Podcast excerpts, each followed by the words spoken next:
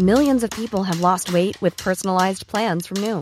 Like Evan, who can't stand salads and still lost 50 pounds. Salads generally for most people are the easy button, right? For me, that wasn't an option. I never really was a salad guy. That's just not who I am. But Noom worked for me.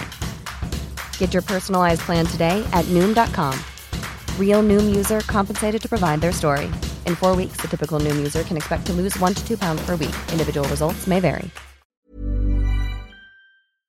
Me gusta escuchar Coffee Break, pero he de decir que no tienen ni idea de teoría de cuerdas. Y sus hipótesis sobre la estrella de Tabby son completamente ridículas. ¡Zas en toda la boca!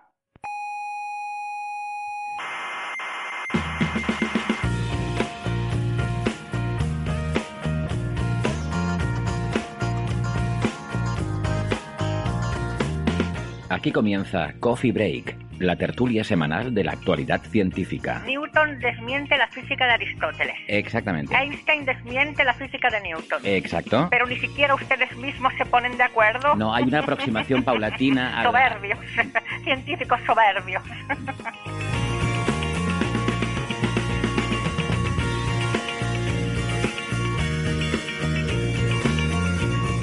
Saludos, cientófilos de todo el mundo y de la inmensidad universal hasta el horizonte de Hubble. Que no se diga que no somos inclusivos aquí.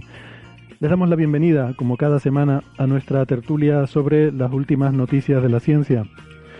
Desde el Museo de la Ciencia y el Cosmos de Tenerife, en este salón de actos que sigue vacío de público, pero quizás ya no por mucho tiempo más, les habla Héctor Socas y esto es Coffee Break, Señal y Ruido.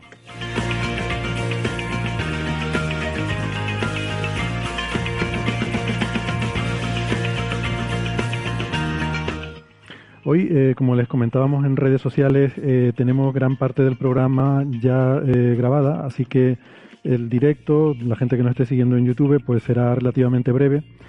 Y como dice el refrán, pues a ver si así es dos veces bueno. Vamos a tener una entrevista con Garik Israelian, el creador del famoso festival Starmus, para que nos hable de lo que va a ser la próxima edición, que ya está definida. Y algo de ciencia sobre la COVID-19 porque se ha publicado en Nature un paper bastante controvertido sobre la presencia de linfocitos T protectores contra el virus en una parte de la población. Y por último hablaremos con Gastón Giribet, experto en relatividad general y agujeros negros, sobre la radiación de Hawking.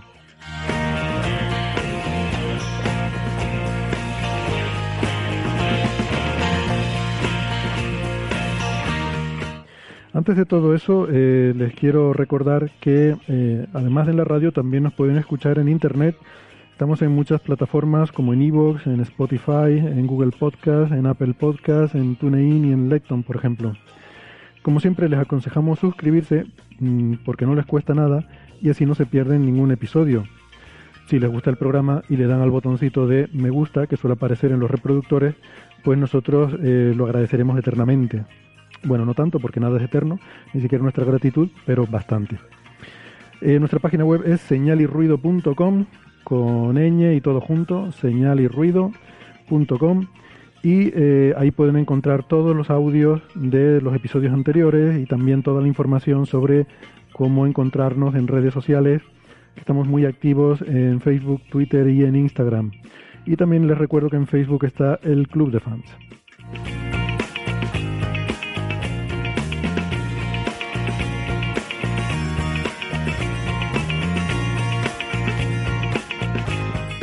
Si son más de la radio de toda la vida que de esta cosa digital, también nos pueden escuchar si viven en Canarias en Icode, en Daute Radio, Radio ECA y Onda Yaiza, en Madrid en Onda Pedriza, en Aragón en Ebro FM, Málaga en Radio Estepona y en Argentina en la FM 99.9 de Mar del Plata y Radio Voces de La Rioja. En radios online nos pueden escuchar en cienciaes.com, Onda Bética y en la emisora bilingüe Spanish Rock Shot Radio de Escocia.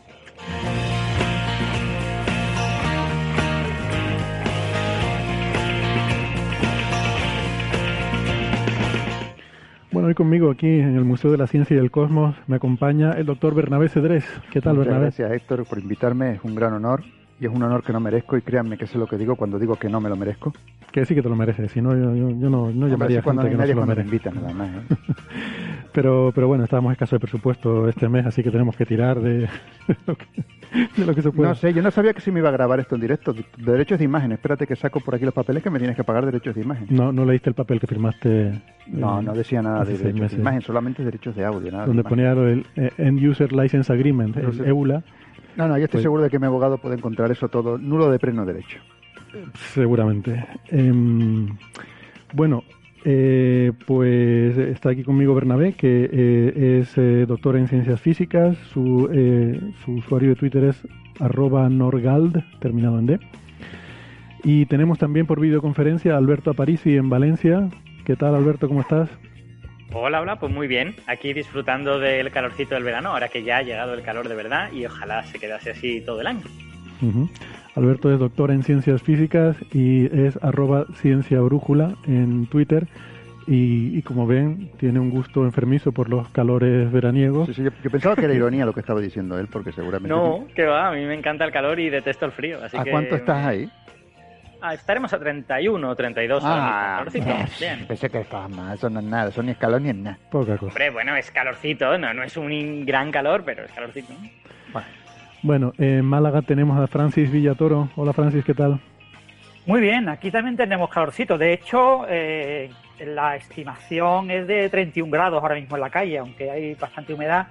Y la verdad es que tras andar 10, 15 minutos empiezas a sudar a chorros, ¿no? Pero aunque haga solamente 31 grados, ¿no? Francis es doctor en matemáticas, es físico e informático, es profesor en la Universidad de Málaga. En Twitter es @emulenews.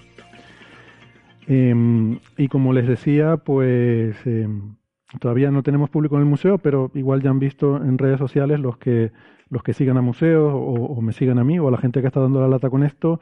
Vamos a reabrir a partir del lunes de una forma diferente a como se hacía hasta ahora, pero bueno, una de las cosas que se podrá hacer pues será el poder asistir a las grabaciones de Coffee Break, por supuesto con un aforo muy limitado, pero bueno, tampoco creo que vayamos a pasar de 30 espectadores, ¿no? Que no los teníamos antes, no creo que ahora con la pandemia los vayamos a tener tampoco, pero bueno, pues será una de las cosas que se podrán hacer aquí en el museo. Y nada, entre las cosas de estos días, por empezar con alguna de las noticias de más rabiosa actualidad que hemos tenido es el lanzamiento, la más rabiosa actualidad, sí, sí, sí. Perdón. Hay que decirlo así. Si no, vale, no, si tú quieres. No es lo mismo. Sí, luego dirás que el fútbol son 11 contra 11 y que no acaba el partido hasta que se pita al final, una cosa de esas, ¿no? Gol es gol y eso. Y hasta el rabo todo es toro, ¿no? Bueno, a mí no me gusta mucho esa... Por cierto, es sorprendente hasta qué punto llega la jerga taurina, está arraigada en nuestra lengua más de lo que imaginamos, ¿no? Hay muchas expresiones que no conocemos, o sea, que usamos habitualmente y uno no sabe que están relacionadas con esta cosa de los toros, ¿no? Cambiar de tercio es una de ellas. ¿Cómo? Y continuará durante mucho tiempo cuando los toros ya no existan, que supongo que sucederá eventualmente, ¿no? Bueno, yo espero que los toros sigan existiendo, pero en fin. No, quiero decir cuando el espectáculo, los toros y tal. Sí. Yo siempre recuerdo la expresión, la ocasión la pintan calva, que es una expresión que aparentemente no tiene ningún sentido, pero es que la diosa ocasión, la diosa romana de la ocasión, era una mujer calva. Entonces, yo no sé muy bien cuándo nacería la expresión, pero sin duda viene de alguien que vio una cosa romana, ¿no? Igual viene desde hace 1000 años o algo por el estilo. Ya. Bueno, pues nada, hay expresiones como cambiar de tercio, que creo que puede venir muy bien ahora mismo. Este es un programa de divulgación científica. Vamos a cambiar de tercio y Marte. Se acaba de lanzar la misión Mars 2020 de la NASA, con el famoso rover Perseverance, que... Él lo aguanta todo, básicamente, ¿no? Que lo aguanta todo, sí. La verdad es que, como estaban diciendo, bueno, todo el mundo, básicamente, el nombre ha sido muy apropiado porque se le puso antes de que supiéramos que íbamos a tener que lidiar, Ay, Dios. Tendríamos que lidiar con todo esto de la COVID-19 y los problemas que ha generado. Y bueno, en este caso en particular, para que se pudiera lanzar en la fecha prevista esta misión, pues bueno, ha habido que perseverar bastante en el intento y el nombre del rover es bastante adecuado, ¿no? Más de lo que se imaginaban al principio cuando se lo pusieron. Nada, hablamos en el episodio 274 bastante en profundidad de la misión, de este rover, lo que va a hacer. Hablamos con Jorge Pla García y, bueno, está muy chulo. Si quieren podemos refrescar un poco ideas, pero la noticia es que el lanzamiento ha ido bien, que ha ido sin ningún evento, más allá de eso que estábamos comentando antes, un terremoto 20 minutos antes del lanzamiento en California. Pero sí, bueno, yo estoy seguro que ha habido alguno más potente, probablemente, no sé, en Siberia. Bueno, Siberia es una zona geológicamente muy, muy estable, pero seguramente en el cinturón de fuego del Pacífico ha habido alguna otra. En la zona de Japón puede que haya habido otro, a lo mejor de 3 incluso. Ya, pero seguramente es que... Sí, es que cuando empezamos a jugar con separaciones en el espacio y en el tiempo, pues porque haya habido una erupción volcánica en Io o algo por el estilo. Claro, también, ¿no? Sí, exactamente. Mira tú qué casualidad, ¿eh? La gracia de esto, como les decía antes, es que el terremoto se produjo durante una conexión en directo de la retransmisión oficial de NASA con, creo que era con JPL, no estoy seguro, allí en California, ¿no? Entonces la persona a la que estaban entrevistando, que estaba ahí en cámara, pues se queda un momento así como... se quedó un poco perturbada y dice, creo que acaba de haber un pequeño terremoto. A ver, la noticia sería que no hubiera un pequeño terremoto en California de vez en cuando. O sea, ¿cuántos lanzamientos ha habido a lo largo de la historia de la humanidad? A satélites, misiones Apolo y todas estas cosas. Ha habido un montón. Tarde o temprano tendría que pillar en una conexión con un terremoto en California, hombre. O sea, que tampoco hay que casualidad. Bueno, no sabemos. Quiero decir, haz el calculito de la probabilidad y nos dice... A ver, que estoy seguro que en algún lugar de la Tierra en estos momentos se está produciendo un terremoto. Sí. Así que, como dice... Seguramente hay un volcán erupcionando en Io. Sí, pero vuelvo a insistir que, en fin, la cosa tuvo su gracia, vale, independientemente. Cuando los volcanes erupcionan en Io... Héctor, no tuvo ninguna gracia porque no fue en Florida. Gracia habría tenido si hubiese sido en Florida. Estaba intentando argumentar que el lanzamiento fue totalmente uneventful. O sea, que no hubo nada, pero ni una nube. O sea, que fue todo bien. No pasó nada reseñable, ¿no? Exactamente. Uh-huh. Y nada. De hecho, hablando de cosas no reseñables durante los lanzamientos, a mí me pasa que yo los lanzamientos de la NASA ya casi ni los veo, porque es que salen tan bien siempre. Que, claro, quiero decir, bueno, cuando llegue a Marte y tal, pues ahí sí que va a haber cierta emoción, pero en fin, la NASA es tan fiable en ese sentido que no sé, yo pues lo voy viendo en Twitter, veo que todo va más o menos bien y pues me voy a otra cosa. O sea, tú los ves por la emoción de si explotan, ¿no? Eres como...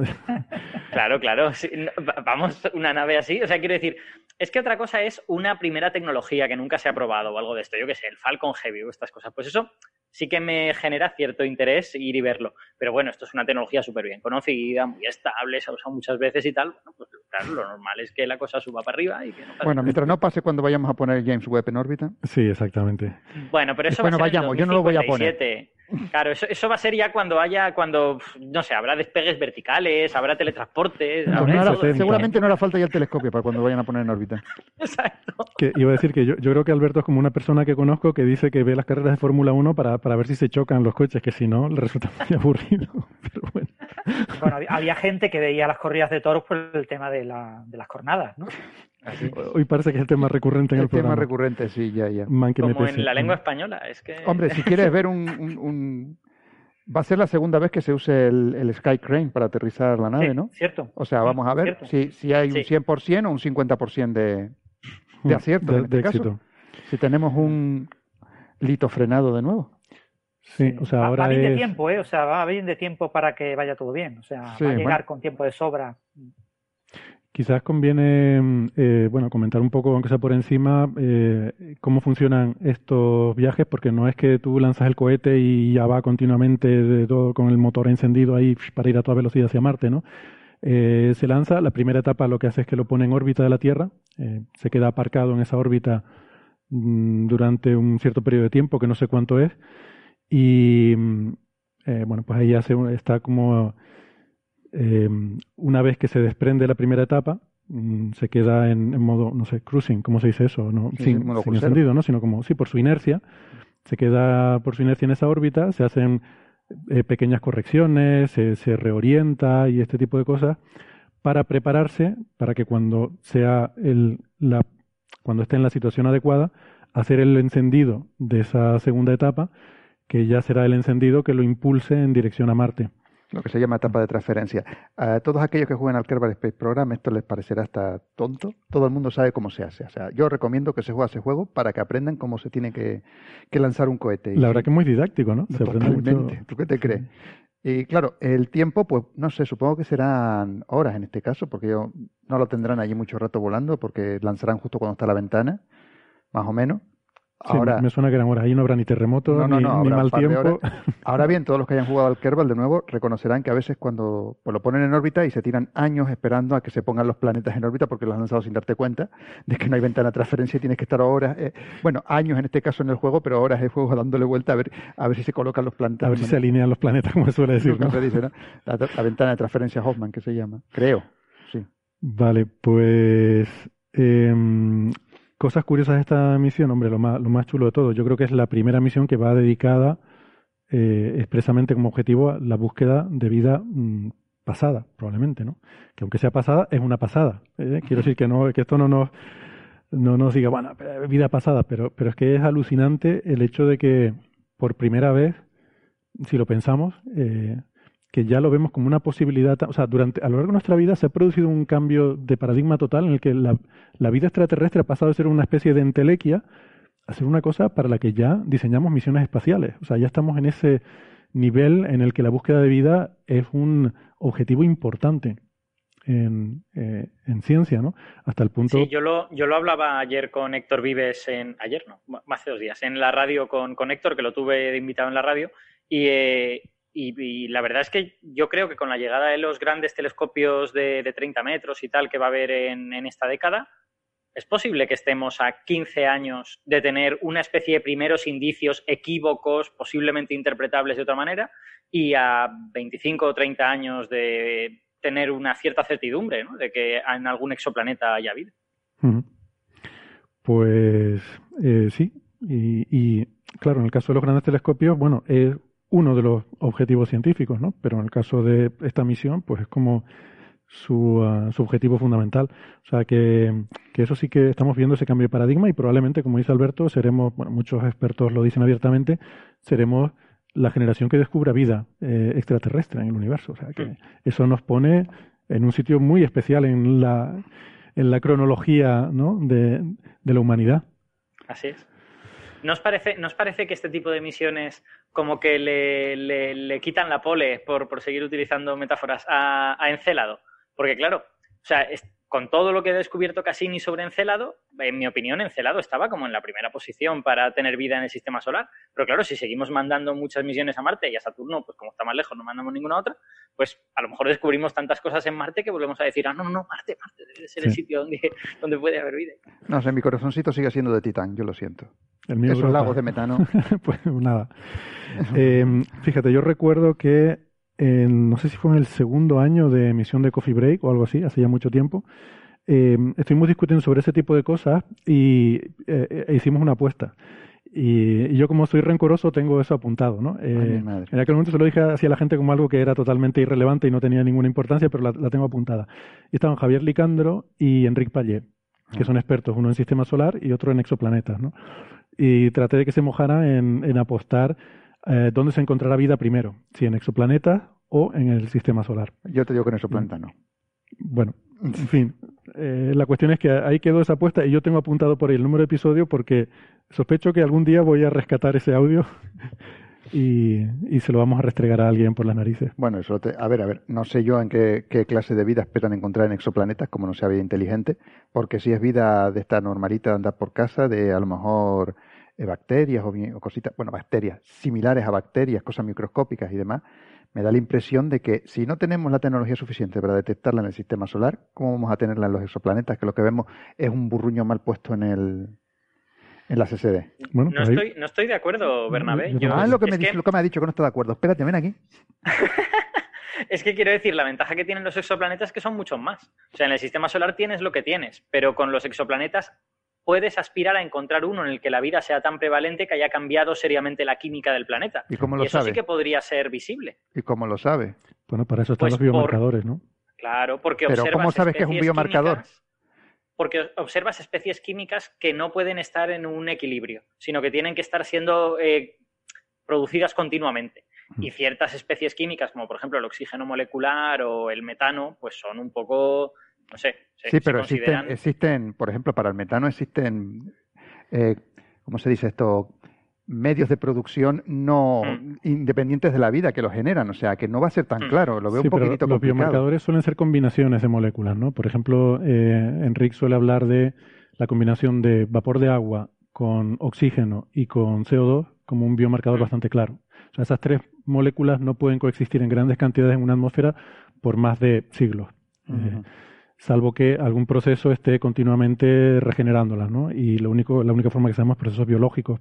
Y ahí, bueno, ya van, no sé, en los últimos 10 años la investigación en biomarcadores se ha disparado, hay un montón de gente trabajando en eso y hay alternativas, ¿no? Por ejemplo, ozono en vez de oxígeno, metano en vez de CO2, o sea, diferentes combinaciones de moléculas tienen esa propiedad de que no son sostenibles en plazos de más de siglos, quizás milenios en algunos casos. Entonces, si encontraras eso en grandes cantidades sería un indicio muy fuerte. Ahora, claro, entiendo que la duda que se plantea es cómo, ¿qué entiendes por demostrar, ¿no? Exactamente. O sea, la única manera de demostrar es mandar a un fulano con una pala y un cubo que la llene y que la traiga de vuelta. Más o menos lo que están haciendo ahora con el Mars 2020. Con el Perseverance. Sí. O por el Perseverance S. Que sí. Lo que pasa, Bernabé, que esa posibilidad se debe retrasar unos siglos. No, sí, creo que claro. Llegar a un exoplaneta en este siglo. Yo también es verdad que lo que ha dicho Bernabé es cierto, ¿no? Que casi todas esas sustancias se pueden producir de manera abiótica, ¿no? Sí, eso, abiótica es la palabra. Geoquímica o lo que sea. Pero también tendría que ser mala suerte que un planeta tuviera las condiciones apropiadas para generar grandes cantidades de metano de manera abiótica y grandes cantidades de oxígeno de manera abiótica. Eso sería... Bueno, quiero decir, supongo, yo no sé nada de geoquímica, a lo mejor podría suceder, pero parece que es un poco mala suerte. Sí, no, y además tienes el tema de que eso, que no se sostienen a largo plazo grandes cantidades, reaccionarían. Claro, de forma, o sea, que a la larga... producir esas grandes cantidades encima continuamente y de forma abiótica. Joder. No, sin duda sería un marcador, pero no sería una demostración. Sí, ahí entra la definición de qué entiendes por demostración. Bueno, sí, no, eso hay que ir a Encelado, a hacer un agujero y que... No, eso hay que mandar un submarino a Titán y dejarlo de tonterías. En estas discusiones, cuando Javier, por ejemplo, Javier Licandro decía eso, es que Marte está muy cerca y podemos ir y medirlo y tocarlo y tal. Digo, sí, pero para encontrar vida hace falta que esté, en primer lugar. Si ya, no, pero vamos a ver. Por mucho que busques, si no está... pero lo tenemos ahí al lado, vamos a mirar, hombre. Claro. Así sí, por supuesto. Si estamos todos muy contentos de ir a mirar, claro. Bueno, lo que vamos a hacer con esto, que en principio, aunque todavía no está desarrollado, tienen pensado las muestras que tome nunca me acuerdo el nombre del cacharro este, el Perseverance. Tú sigues perseverando en el intento y las muestras que manda el cacharro. A mí me sale Perseverance también, pero hay que esforzarse un poco para que te salga la claro, pronunciación. Tú, en cualquier momento tienes que demostrar que estuviste viviendo en Estados Unidos, ¿verdad? Que estuviste en Pedrolo, en Colorado. No hace falta, te tengo a ti para que lo saques el tema. Que estuviste en Pedrolo, en Colorado. Lo que te estaba diciendo. ¿Qué era lo que te estaba diciendo? Ah, sí, que tienen para dejar las muestritas ahí y luego mandar un rover que diga, oh, mira, un caramelo, pum, oh, mira, un caramelo, las vaya recogiendo y las mande de nuevo. Aunque eso todavía no está preparado, como quien dice. Sí, la idea es que va a haber otra misión futura de la NASA que va a aterrizar con un despegador desde Marte y un rover que va a recoger las muestras, las va a meter en el despegador y ese despegador lanza y alcanza la órbita marciana y ahí suelta la cápsula con las muestras. Sí, y luego llega un orbitador que lo recoge y lo manda. Al mismo tiempo que se lanza esa misión, se lanza otra de la Agencia Espacial Europea, cuya misión es pillar a esta en órbita y traerlas de vuelta. ¿El robocito que recoge las muestras tampoco no es también de la Unión Europea? Digo, ¿de la ESA? No, creo que es de NASA. ¿De NASA también? Sí, NASA coge las muestras y las pone en órbita de Marte. Lo que hace la Unión Europea es... La Agencia Espacial Europea... Eso, la ESA, la Agencia Espacial Europea. ¿Esa misma? Es lanzar una nave que va, se pone en órbita de Marte, recoge esa caja con las muestras, las trae de vuelta y las tira en Utah. Que es lo que más me gusta de todo. Por si algo sale mal. Ah, no, el rover es europeo, caballero. Estaba mirándola aquí. Ah, el rover es europeo. Sí. ¿Pero lo lanza la NASA? No lo sé. Ah, bueno, no sé. ¿Cuánto me da que lo haga mismo mientras llegue? El rover que... Entonces es un poco cumplir el sueño de Europa, ¿no? Que es bombardear al fin Estados Unidos de alguna manera, aunque sea lanzándole muestras de Marte. Exacto. Hombre, no de toda Europa, solo de parte de ella. Exacto. Bueno, venga, vamos a pasar el tema, que si no, nos quedamos todo el día con esto. Quiero hablar del otro cacharro que lleva esto. Ah, vale, vale, pues venga, dale. Hablar del, ¿cómo se dice? ¿Del ingenioso? ¿Del ingenio? El Ingenuity. ¿Sí? No sé. Es como candidez, ¿no? No, candidez no. No, tiene que ver con genio. Tiene que ver con ingenio. Sí, es como de ingeniero, ¿no? La palabra ingenuity tiene que ver con ingenio. Sí. Ingenuity, que es una idea de hoy, digo, una idea muy genial, que es básicamente poner un helicóptero o un dron en la superficie de Marte, que ha cabreado mucho a los de la NASA porque parece que esto se lo impusieron, me da la impresión que lo he leído, a última hora y han tenido que meterlo como buenamente han podido en el rover. Y es eso, un metro de largo más o menos las aspas, que dos aspas contrarrotantes, una va hacia un lado hacia el otro, y vuela 5 minutitos, tampoco se le puede pedir mucho, pero va a estar genial porque, bueno, es un demostrador de tecnología, básicamente, a ver si se puede poner un helicóptero, o en este caso un dron, sobre la superficie marciana. Yo sigo siendo partidario de mandar dirigibles a Venus, pero nadie me hace caso. Así que esto yo creo que es lo segundo mejor y es una muy buena idea. Y bueno ya, a Titán vamos a mandar drones. Ah, sí, claro, lo de Titán, sí, mola. Titán mola porque, es más pesada la atmósfera de Titán. Es que en Marte lo veo difícil por lo tenue que es la atmósfera, ¿no? Sí, pero tiene una gravedad mucho menor y se compensa una cosa con la otra. No sé si se compensará del todo, pero me da la impresión de que sí. Esto es lo que nos decía Jorge Pla García, que le da un poco de pena porque no lleva ningún instrumento científico. Efectivamente, solo lleva un par de cámaras para hacer fotos moronas. Es una demostración simplemente, es un ver si se puede. Porque estaría, bueno, los tecnólogos presentes en la sala dirán que llevar la tecnología es mucho, ¿no? Y demostrar que la tecnología funciona. Claro, pero ya que la llevas, ¿no? Pues haber puesto algún instrumento. Coño, poner un anemómetro para que mide la diferencia de velocidad del viento. Las diferentes velocidades del viento a diferentes alturas. Valga la redundancia. Bueno, pues nada, que a ver qué tal. El aterrizaje se espera en febrero, si todo va bien, y ya... Tiene que ir todo bien, porque ya lo más difícil ha pasado y ya lo siguiente peligroso será el aterrizaje, pero esperemos que salga todo bien y ya lo iremos siguiendo.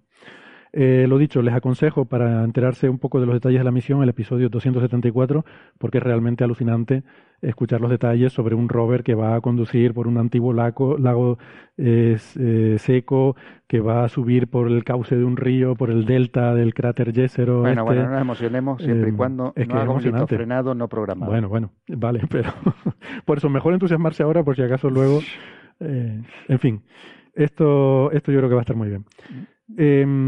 Siguiente tema, cambiando radicalmente de tercio, Ay, la madre. Vamos con la COVID-19 y a ver si rápidamente Francis nos puede resumir un trabajo que creo que va a tener mucho impacto mediático y da un poco de grima porque, no sé, los números son como pequeños, ¿no? Pero un poco lo que sugieren es que una parte de la población ya tiene una cierta inmunidad celular debido al hecho de que hay muchos coronavirus con los que convivimos habitualmente, catarros, ¿no? Hemos dicho que hay varios coronavirus, no solo se suele hablar popularmente de el coronavirus, pero no es una forma muy, muy rigurosa de hablar porque hay muchos coronavirus, hay muchos que son responsables de catarros con los que convivimos habitualmente y nuestros linfocitos tipo C tienen una cierta ofrecen una cierta protección y que al parecer dicen que algunas personas que no han estado expuestas a la COVID-19 sí que tienen esta protección, ¿no? Con linfocitos T. ¿Cómo va esto, Francis? Bueno, básicamente eso. En humanos se conocen 7 coronavirus, 4 producen algo parecido a un resfriado y 3 son los peligrosos, el SARS, el MERS y el SARS-2, ¿no?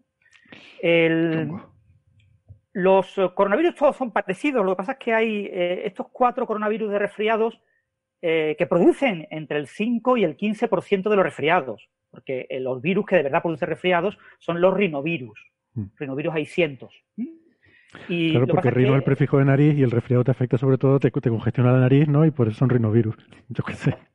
Bueno, se descubrieron primero como responsables de resfriados y hubo gente que planteó la posibilidad de que hubiera otros virus que también produjeran resfriados y eso llevó pues al descubrimiento del primer coronavirus, ¿no? Y al decir que tenían corona, etcétera, ¿no? Pero lo que pasa con este tipo de estudios que ahora está de moda, como sabéis, tras superar la enfermedad, la COVID-19, en general cuando superas una enfermedad vírica, las enfermedades víricas te cura tu propio cuerpo, te cura tu propio sistema inmune, tú puedes matar a algunos de los patógenos, pero en general lo tiene que ser el sistema inmune el que lo ataque, ¿no? Y entonces, pues tú tienes que confiar en el sistema inmune. Entonces, si la respuesta del sistema inmune es más rápida, se anticipa un día, 2 días, eso te permite tener 1 o 2 días de ventaja y puede hacer que la severidad de la infección sea mucho menor. Entonces, tener algún tipo de anticuerpo que tenga algún tipo de memoria que recuerde ese tipo de patógeno, pues puede ser una ventaja, ¿no? Entonces, claro, esto venía, perdona Francis, parte de la motivación tiene que ver con entender algo que todavía no entendemos, que es porque hay una variedad tan grande de casuísticas, ¿no? Con esta enfermedad, que parece que hay personas que ni se enteran, que prácticamente no les produce ningún daño, y otros casos en los que se vuelve muy grave, ¿no? Y no se entiende bien todavía el por qué, ¿no? Eso es una cosa que está en paralelo. Hay muchas cosas que están en paralelo, ¿no? Una de las cosas que están en paralelo es esa, el tema de la severidad respecto a la edad, ¿no? Que en este coronavirus, pues está claramente sesgado hacia las personas mayores, ¿no? Y con patologías previas. Hay muchas cosas que queremos entender, pero lo que queremos entender fundamentalmente, o sea, el punto clave es si las vacunas van a funcionar o no. Porque llevamos trabajando más de 20 años en vacunas para resfriados y no han funcionado. Entonces, no han funcionado, ¿por qué razón? Pues probablemente porque ha habido muy poca inversión. Ha habido muy poco dinero, ha habido muy pocos grupos de investigación dedicados a eso y todos han fallado. Entonces, si tú tienes un coronavirus, que es uno de los virus que provocan resfriados, que ha sido estudiado, se ha intentado buscar vacunas contra estos 4 coronavirus que producen resfriados en humanos y no se ha logrado. Si se intentó vacunas contra SARS, pero tampoco se lograron. Si se ha intentado vacunas contra MERS, y bueno, se ha avanzado bastante.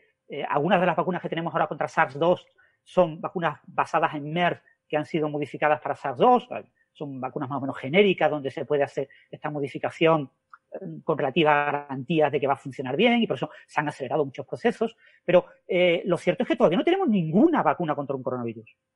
Entonces, la cuestión clave es, ¿necesitamos que las vacunas induzcan respuesta inmune humoral? Es decir, que induzcan anticuerpos. Lo que nos dicen los primeros estudios, que era el tema de detectar anticuerpos IgM, IgG, los IgM son cuando estás enfermo, los IgG se activan después de haber pasado la enfermedad, es que muchísimos de los pacientes que han superado la COVID-19, sus niveles de IgG bajan terriblemente a los 2 o 3 meses. Con lo que ya no puedes utilizar una prueba serológica para saber si pasaron la enfermedad. Y lo mismo no les protegen esos anticuerpos. Entonces, la respuesta inmune humoral se ha puesto en duda.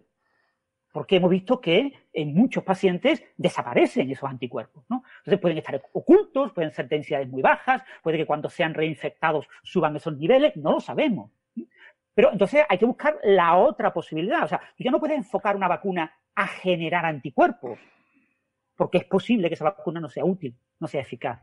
Te tienes que centrar en la otra respuesta inmune, que la respuesta inmune es celular. Son las células del sistema inmune, los linfocitos T.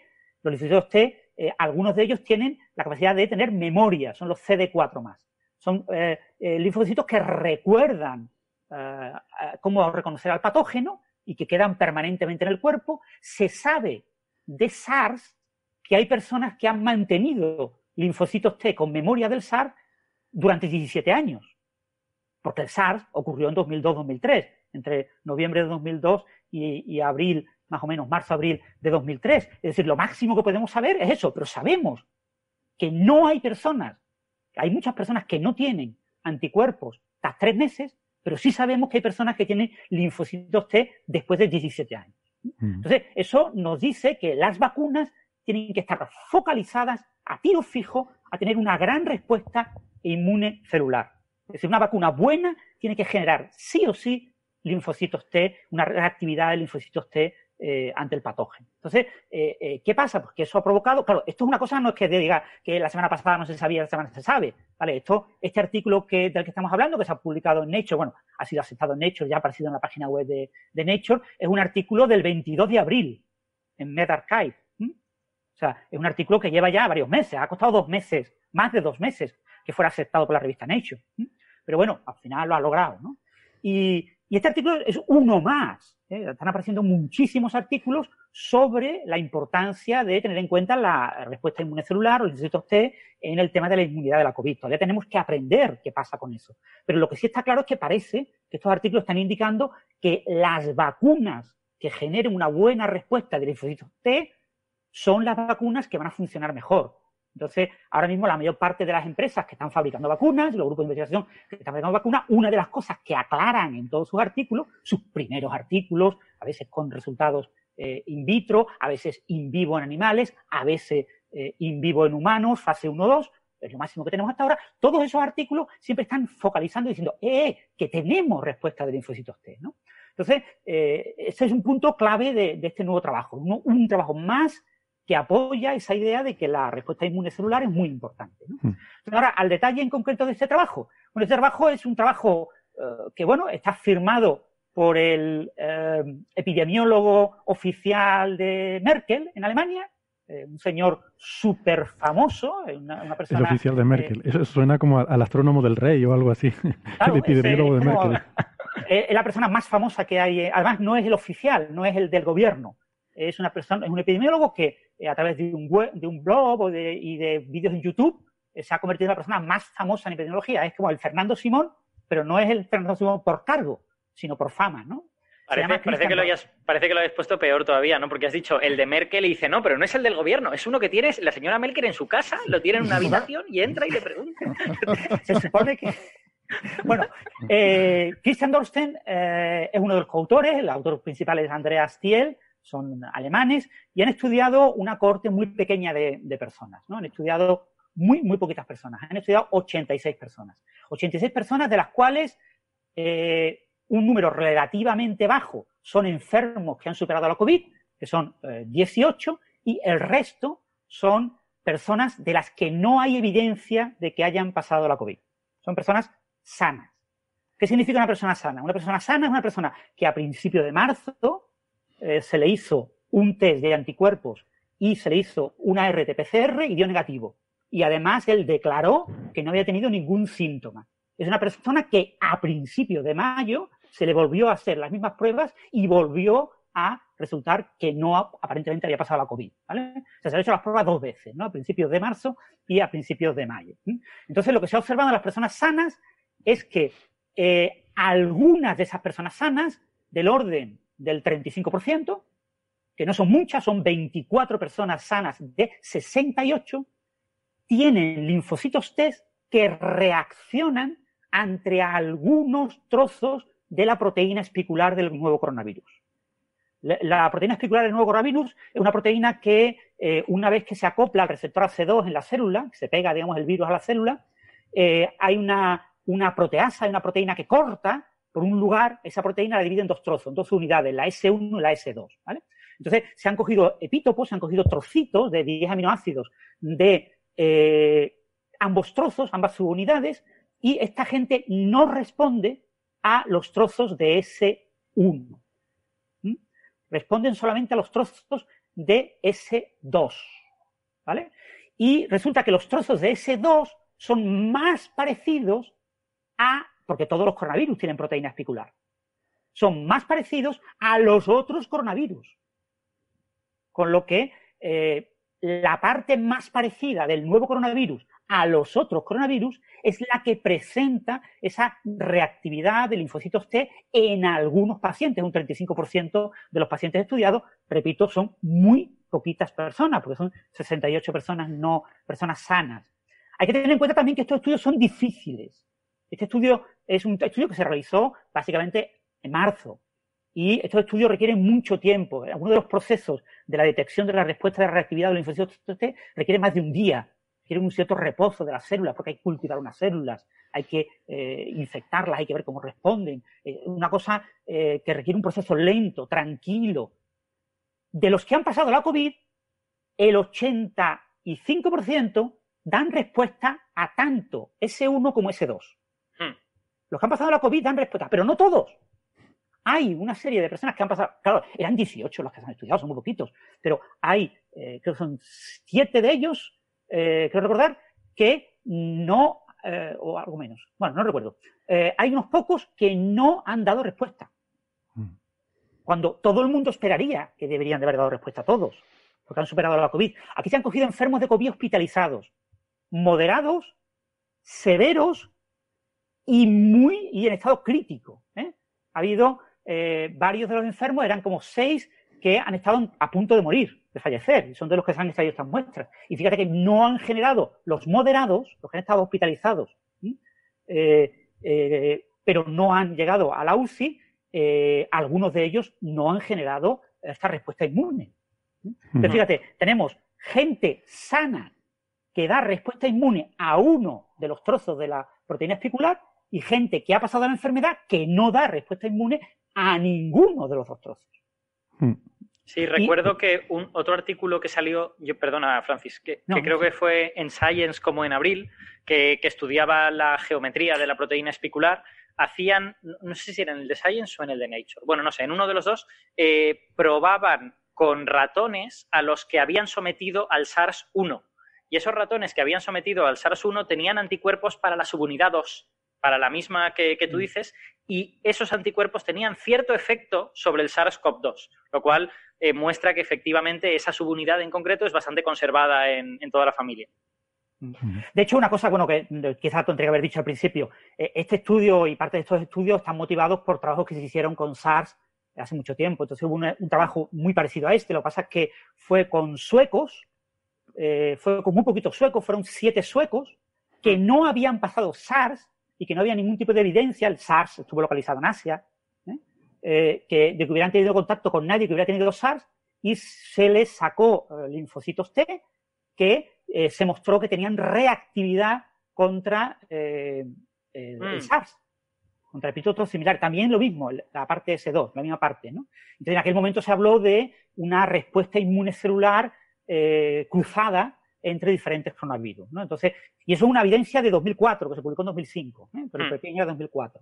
Es decir, tenemos muchos indicios de que puede haber este tipo de inmunidad cruzada, pero lo que tienen que tener en cuenta todos los oyentes es muchísimo cuidado. Esto no significa nada, es una corte muy pequeña, es un estudio más de los muchísimos estudios. Lo único importante de este paper es que está firmado por gente muy famosa, que ha publicado en Nature un artículo con una cohorte muy pobre. O sea, cualquier especialista español que hubiera tratado de publicar una cosa parecida en Nature con resultados parecidos, se lo hubieran rechazado y hubiera sido publicado en Nature Communications. Entonces, lo tengo yo más claro que el agua. Pero aquí ha habido alguna mano y ya ha tenido que ser tenso, porque han sido 2 meses en un proceso de COVID-19 en la que todos los artículos hay que publicarlo cuanto antes. Este es un artículo que publicado a principios de mayo hubiera sido la bomba, hubiera sido de los primeros de esto, y hubiera sido súper citado, y eso lo sabe el editor de Nature. Pero ha habido algunos de los revisores que no han tenido nada claro publicar este artículo, y aquí se ha impuesto un argumento claro de autoridad. Señores, mi nombre está por encima de lo que ustedes digan como revisores. Esto se publica sí o sí. Entonces, bueno, se ha publicado, está muy bien, maravilloso, va a tener mucho eco, pero que todo el mundo sepa que este artículo prácticamente no dice nada. No dice nada que no supiéramos. Prácticamente no dice nada que no supiéramos. Y las implicaciones de este artículo, esto no se puede en ningún caso afirmar que en lugar de haber un 5% de población española con respuesta inmune al coronavirus, por los estudios serológicos, automáticamente lo podemos pasar a un 35%. Eso no se puede extrapolar en ningún caso. No es verdad que la población general tenga un 35% por haber pasado resfriado de manera habitual. No, es que me resfrío todos los años 2 o 3 veces. Seguro que ya estoy cuando... No. Hay que seguir con la mascarilla, hay que seguir con el distanciamiento social, hay que seguir con las normas de prevención, porque la vacuna somos nosotros, ¿eh? Y no son los resfriados que hemos pasado, ¿eh? Esto debe quedar muy claro para todo el mundo. Por si a la gente le ayuda a contextualizar esto, en este artículo que yo citaba antes, los anticuerpos que tenían esos ratones para el SARS-1 no le inmunizaban ante el SARS-2. Tenían una enfermedad, lo que pasa es que era una enfermedad más leve, gracias a que el virus no podía ser tan eficiente y todas estas cosas. O sea que cuidado con estas cosas de los anticuerpos cruzados. Y en este artículo, por ejemplo, pues mucha gente, claro, es que aquí cuando publicas en Nature, la gente piensa que publicar en Nature significa que es verdad lo que se cuenta. Eso es mentira, ¿vale? Ningún paper publicado es verdad. La ciencia no se construye con verdades. La ciencia se construye con conocimiento, ¿vale? Y el conocimiento es conocimiento. Tiene siempre una cierta significación. Hay mucha gente que está interpretando este estudio como que demuestra que los niños, por pasar muchos resfriados, tienen una enfermedad más leve. Que los jóvenes que habitualmente pasan más resfriados tienen una enfermedad más leve. Eso no es verdad tampoco. O sea, todas las conclusiones que se están publicando en algunos medios a partir de ese artículo, que todo el mundo considere que a priori son mentiras, porque casi con toda seguridad son mentiras.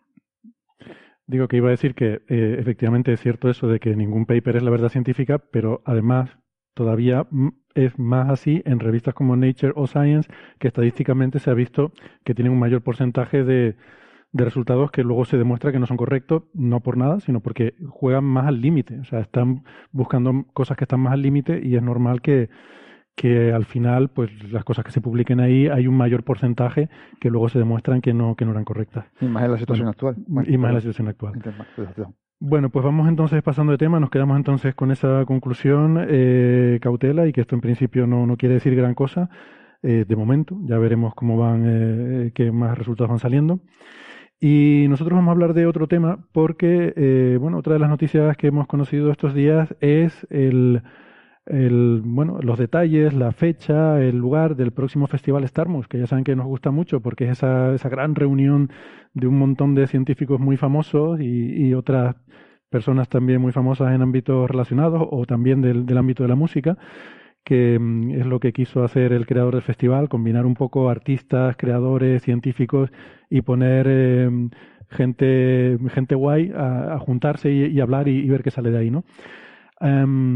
Entonces, bueno, pues eso, tenemos fecha, ya les anunciamos la semana pasada, que será en septiembre de 2021 en Armenia.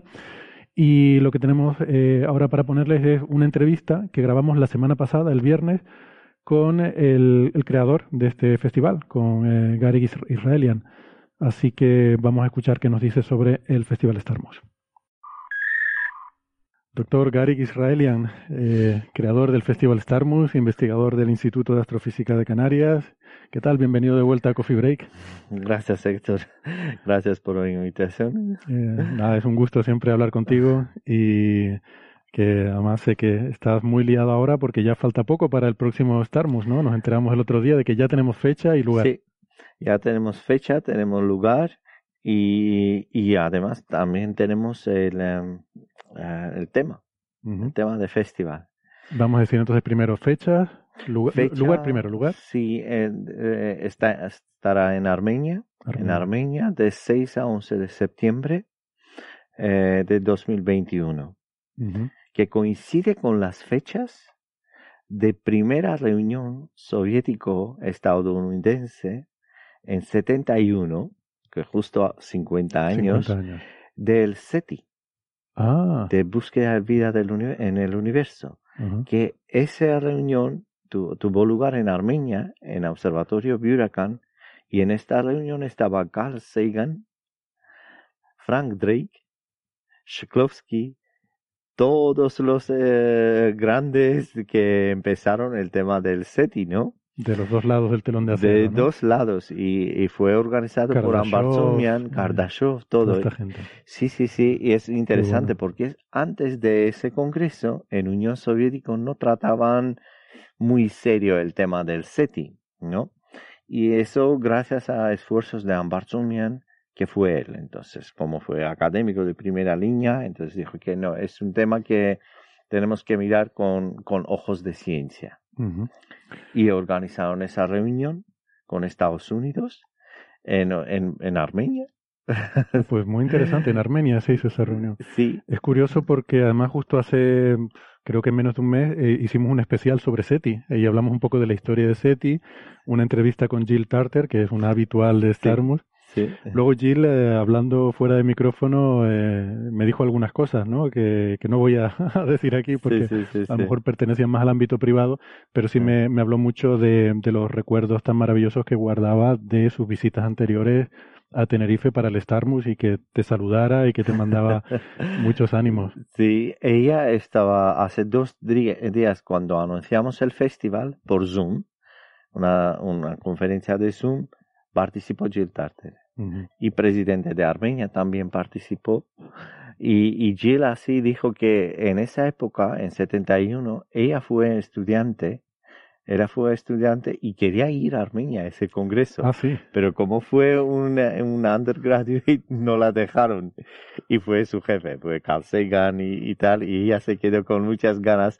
Dice que no puedo creer que 50 años después, por fin, en las mismas fechas, voy a estar ahí.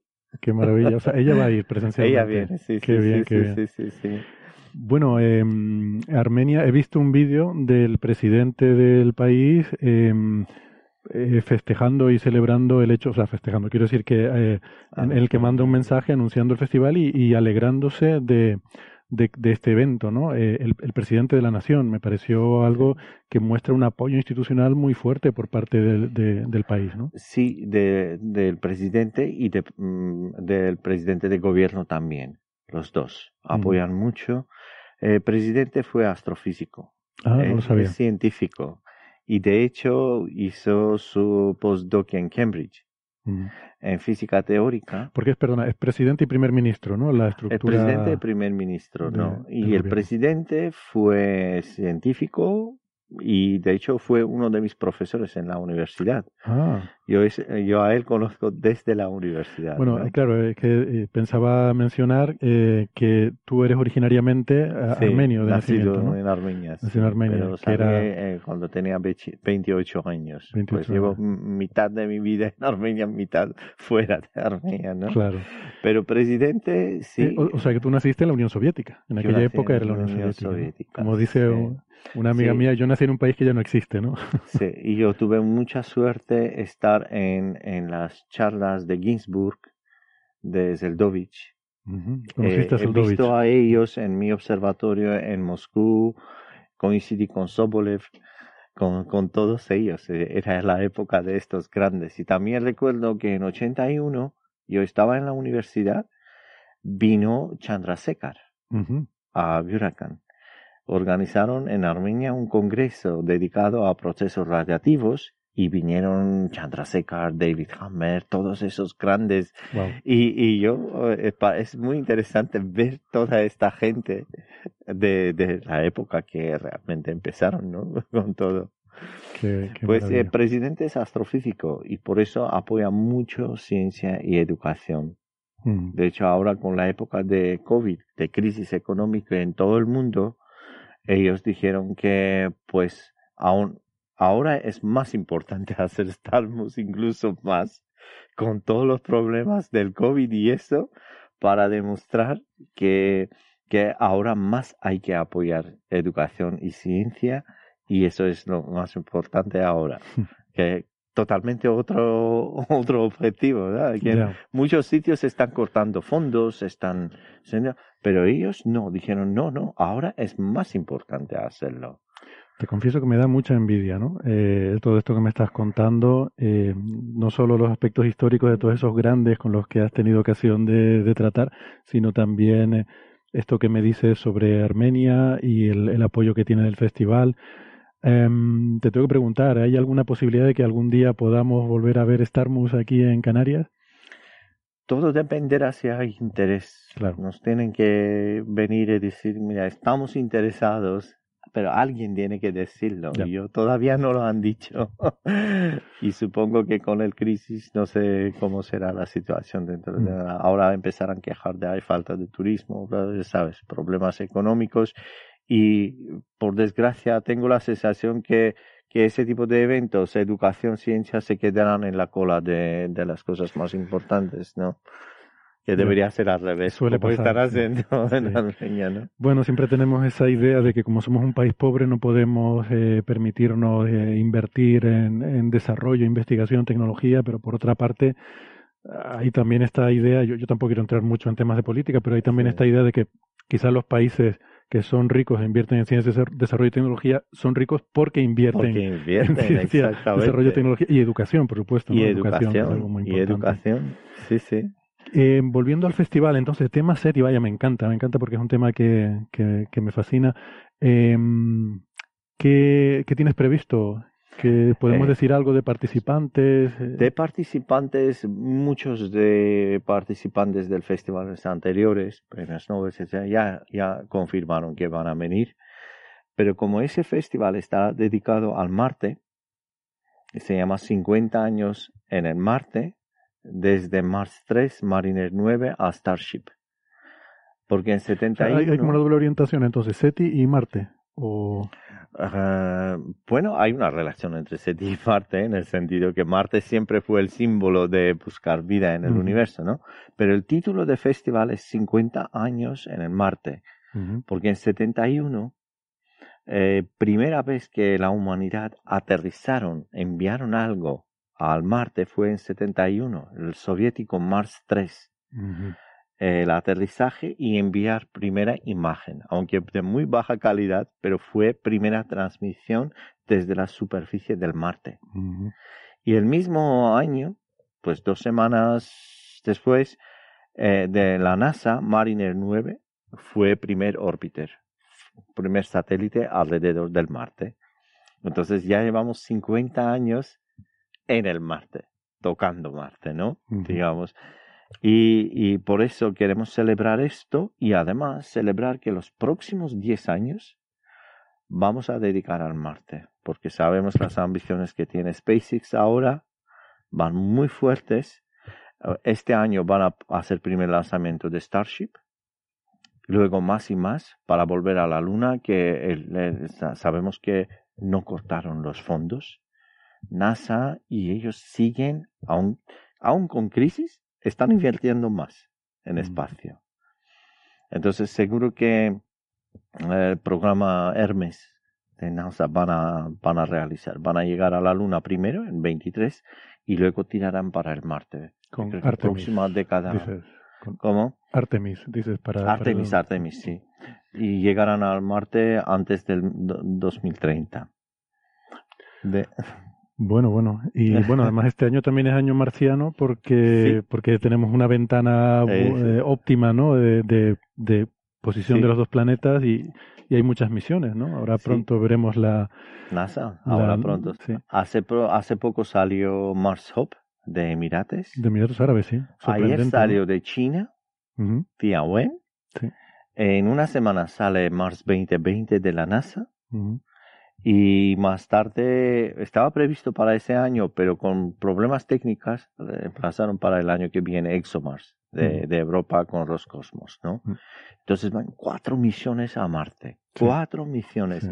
Y todos ellos llegarán el año que viene, sobre marzo. Y estamos en contacto con investigadores principales de las misiones para que en Starmus anuncian muchos resultados. Ah, qué bien. Sí. Entonces Starmus será una celebración del Marte con muchos investigadores principales de misiones anteriores de JPL, de la NASA, pues celebrando. Es una celebración del Marte, pero como siempre vamos también a tener charlas en biotecnología, pues inteligencia artificial, física y todo, ¿no? Como siempre, ¿no? Lo habitual, sí. Pero con un enfoque muy bonito, con diseño, con exhibiciones, con concursos, con todo eso, Marte. Entonces, Marte, que Marte llama mucha atención. Claro, además está ahora niños, mismo... colegios, estudiantes, con Marte estamos podemos enganchar. Un resurgir de Marte. Exactamente, sí. Así porque como Starmus siempre quiere enganchar gente, claro. Y tenemos Marte.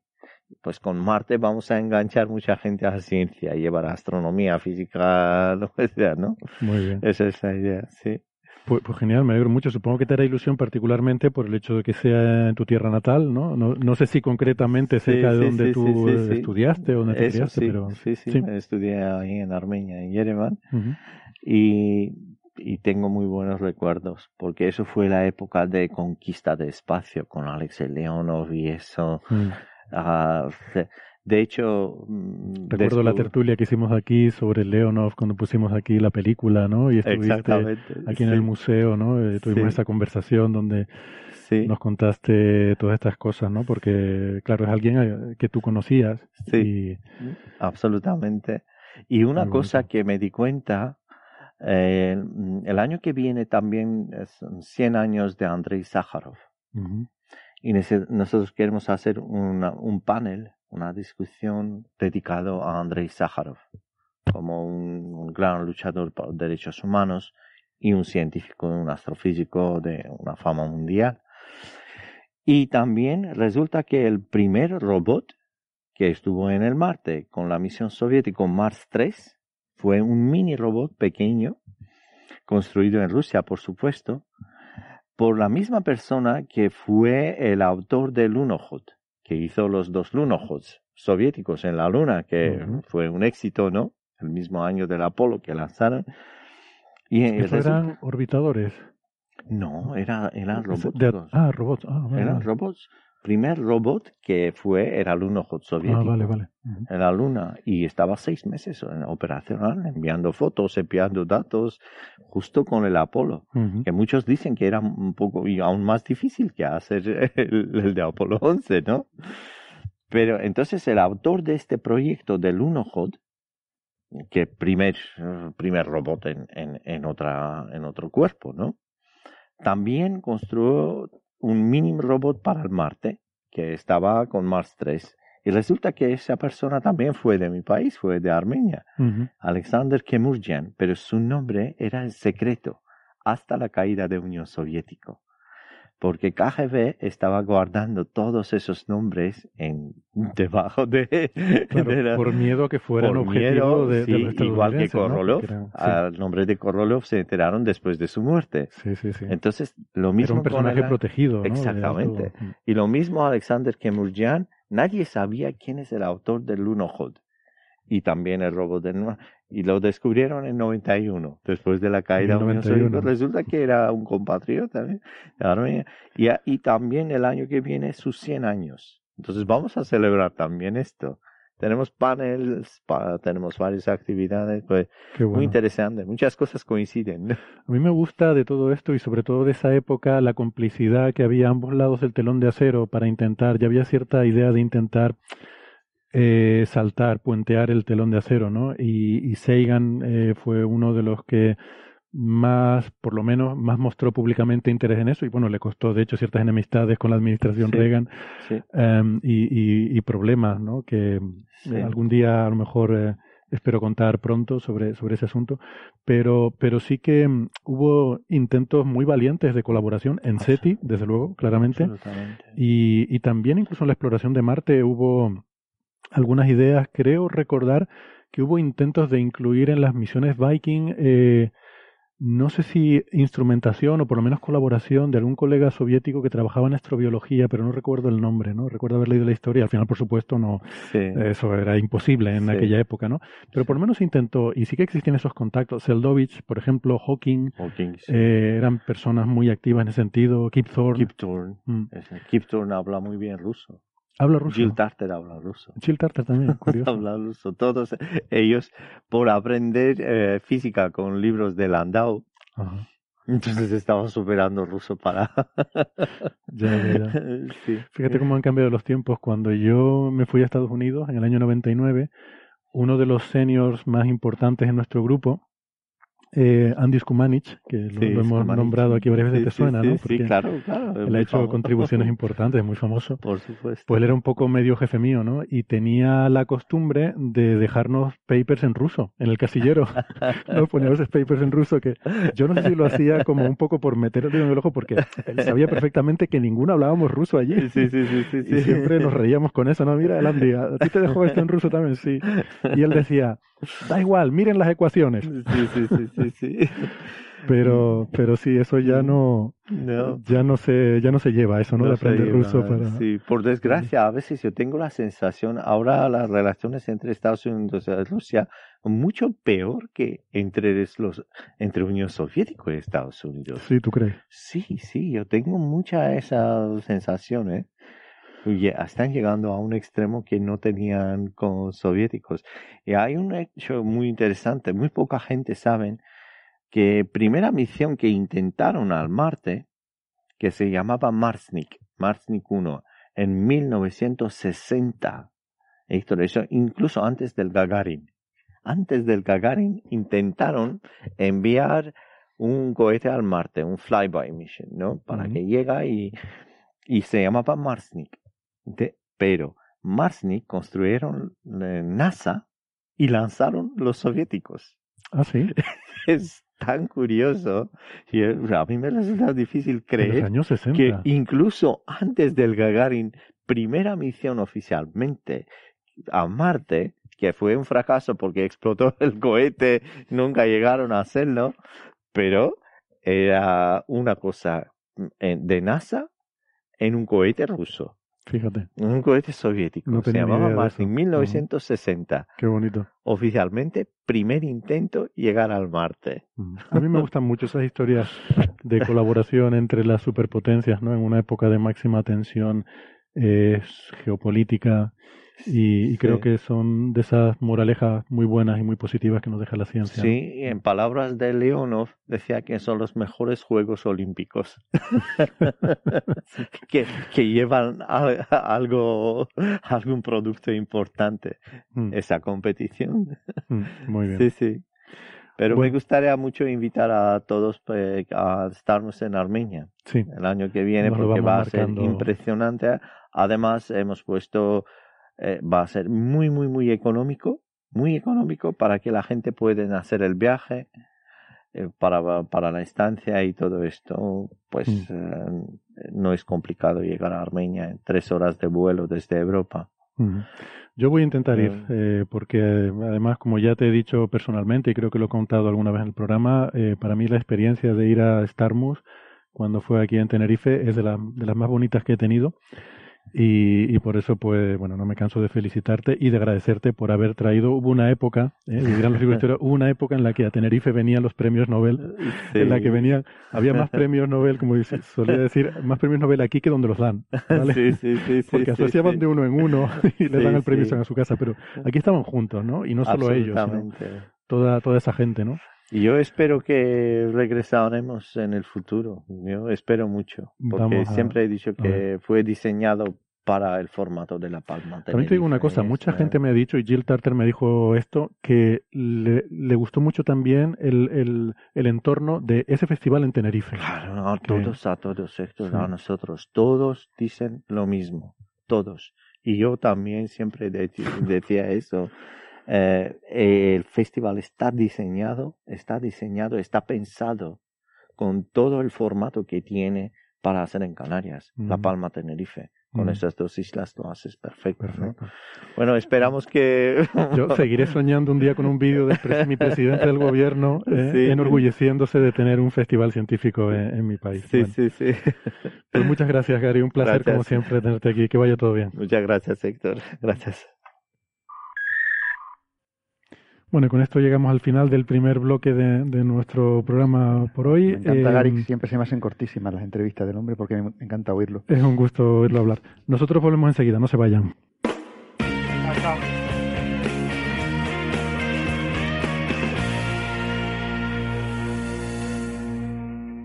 Vale, pues habíamos terminado con la entrevista con Garik. No sé si tienen algún comentario.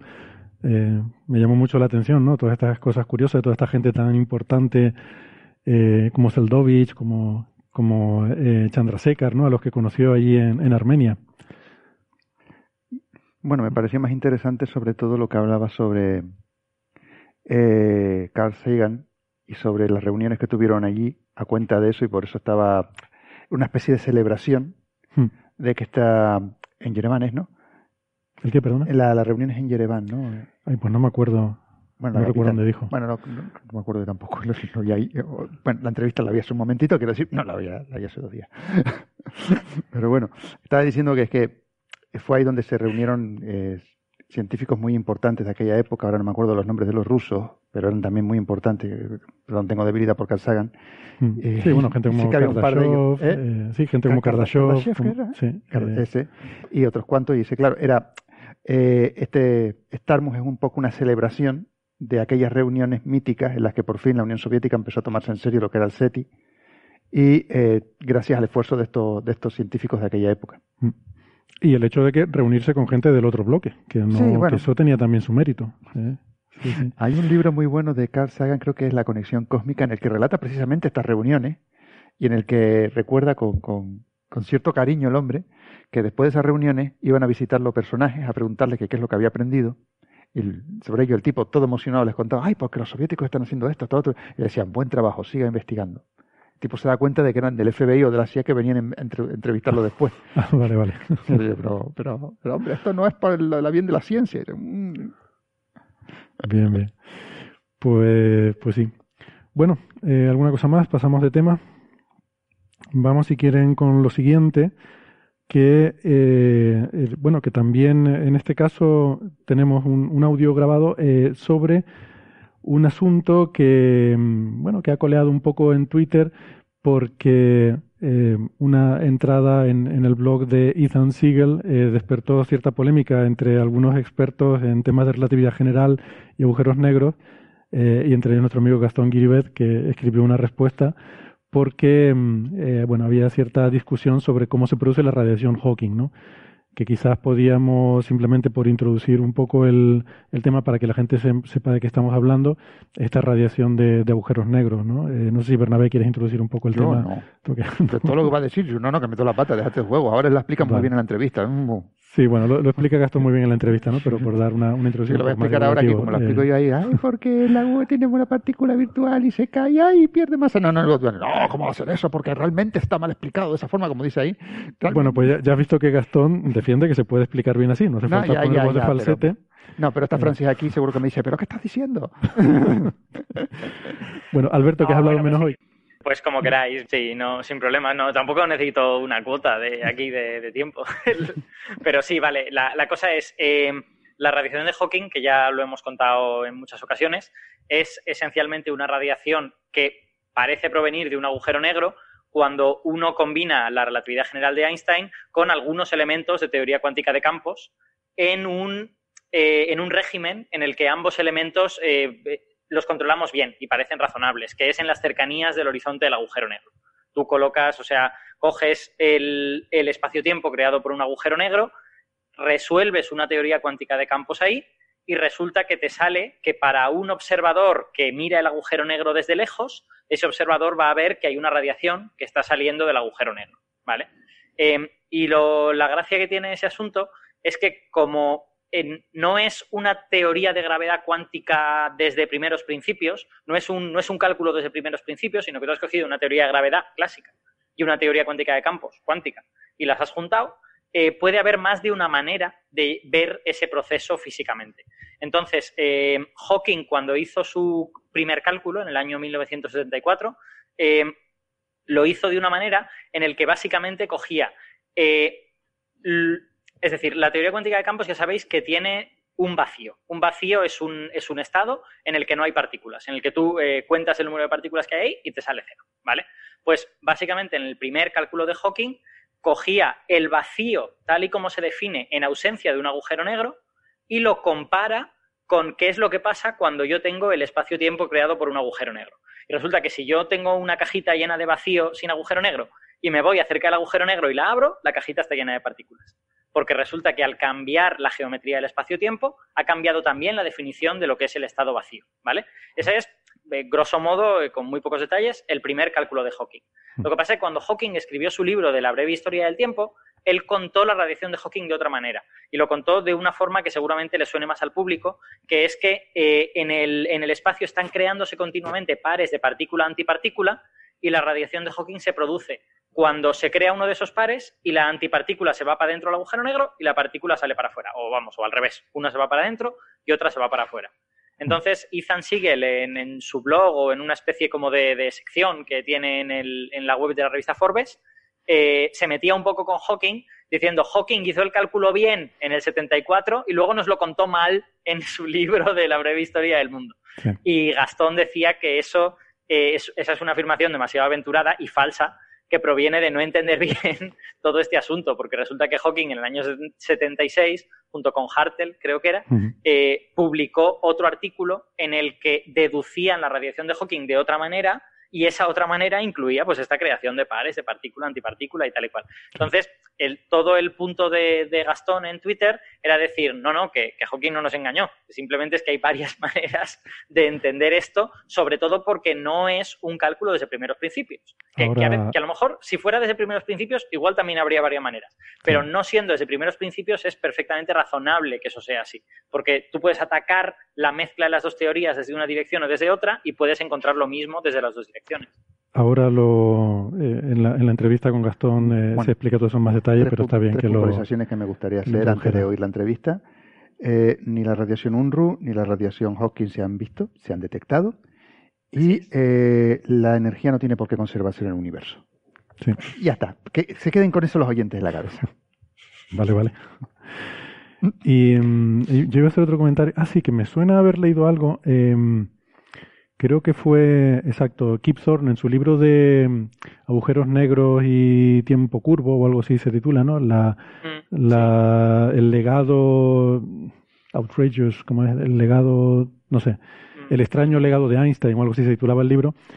Contaba una historia que no recuerdo exactamente los detalles, o sea que igual me voy a patinar en algo. Es como escandaloso, ¿no? Algo escandaloso, sí. Algo así.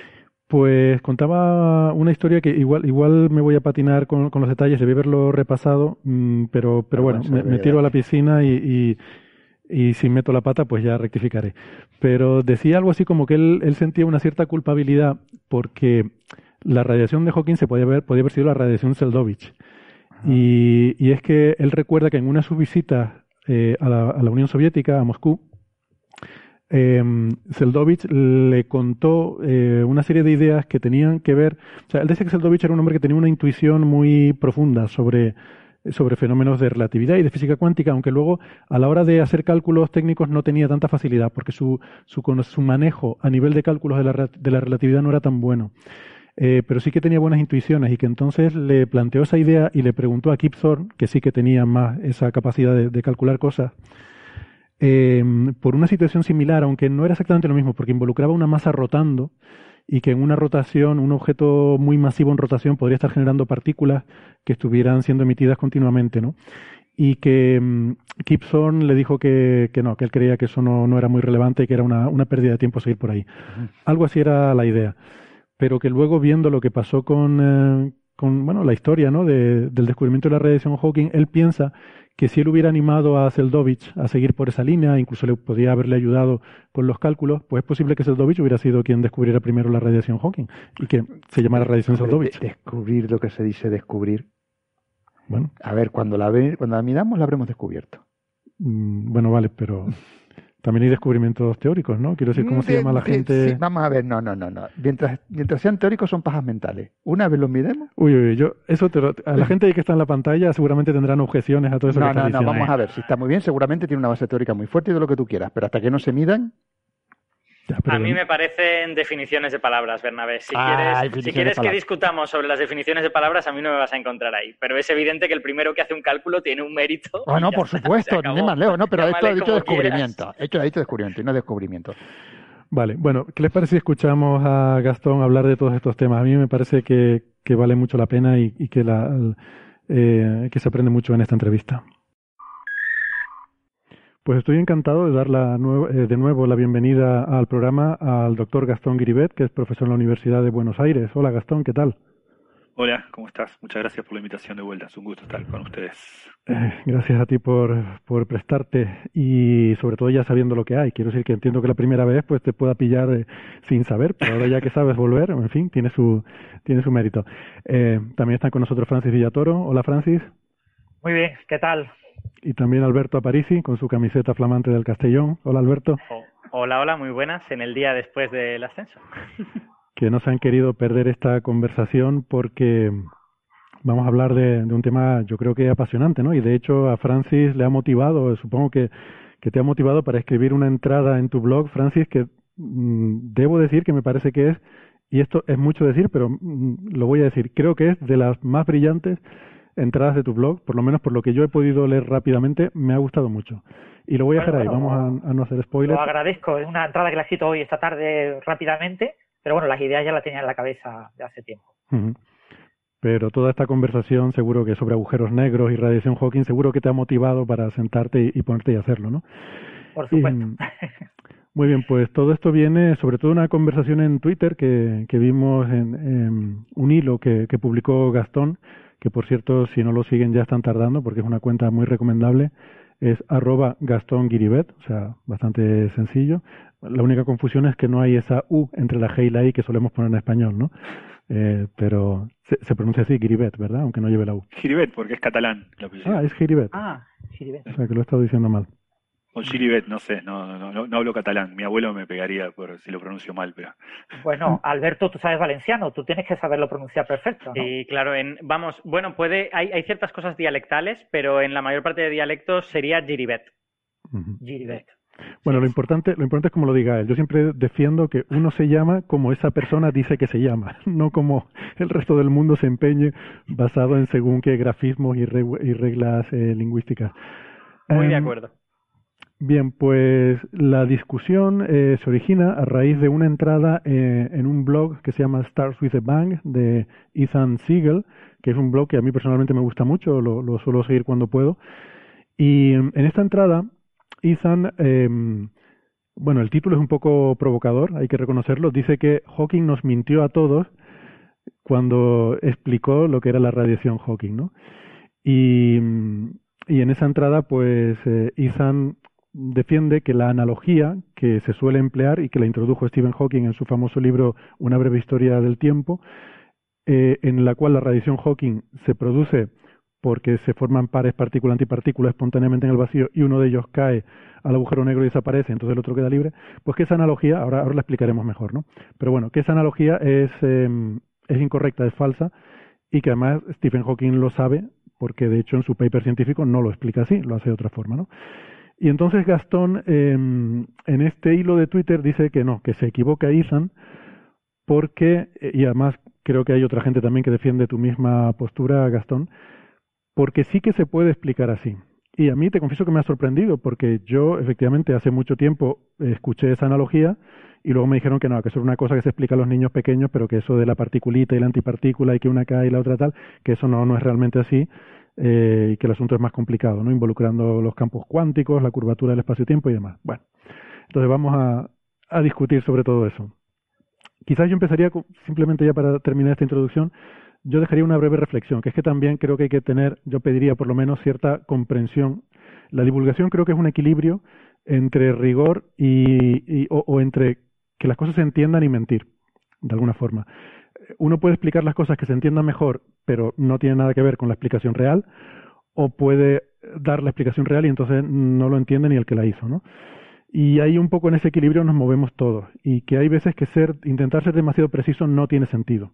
Por ejemplo, si uno dice la Tierra es redonda, yo creo que está dando una información buena, a pesar de que sabemos que la Tierra no es exactamente redonda, tiene irregularidades, tiene montañas y tiene otras desviaciones. Entonces, si viene un niño y te dice, me han dicho en el cole un compañero que la Tierra ¿es plana o es redonda? Bueno, si tú le dices que es redonda, le estás dando una buena información al niño. Si le dices, no es redonda, espérate que te lo voy a explicar que es más complicado, lo estás liando a la criatura. Eso es una mala forma de explicar. O sea, a veces no hace falta irse a precisiones muy altas, ¿no? Entonces, siempre hay un poco ese juego entre las dos cosas. Pero aquí el punto es que esa explicación, según dice Gastón, y os voy a pedir que nos explique su argumento, sí que se puede dar, la explicación que originariamente dio Hawking en su libro.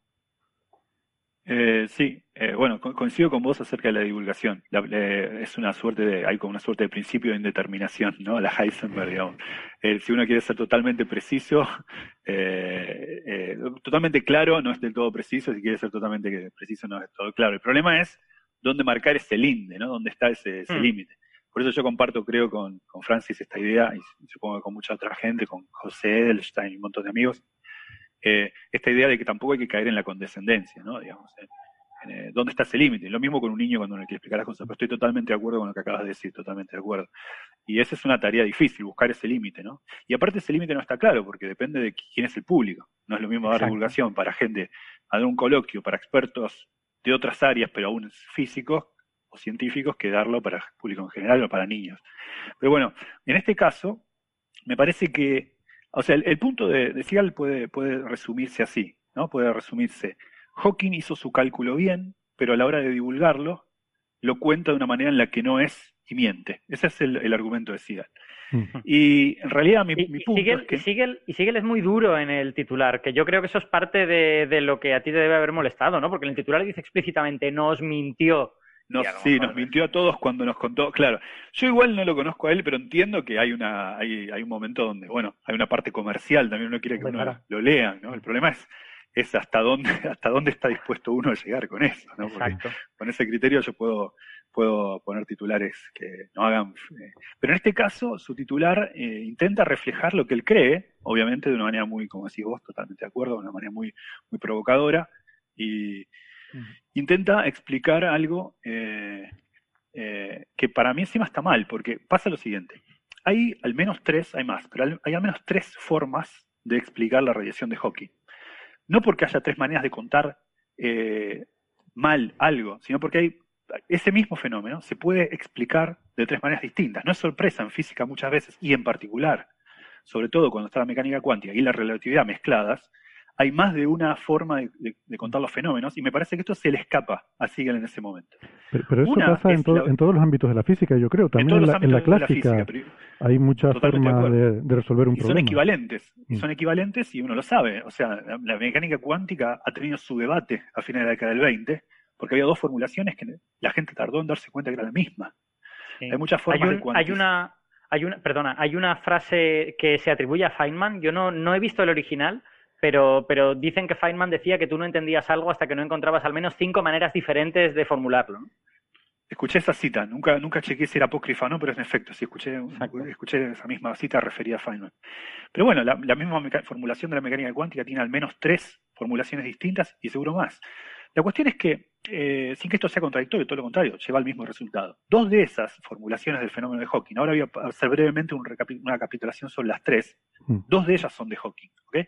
La primera, la original, la que data de 1975, más precisamente de 1974, donde escribió un artículo más breve, pero su artículo largo con los detalles salió en 1975, es usar el hecho de que, debido a la relatividad, cuando uno mezcla la relatividad con la mecánica cuántica,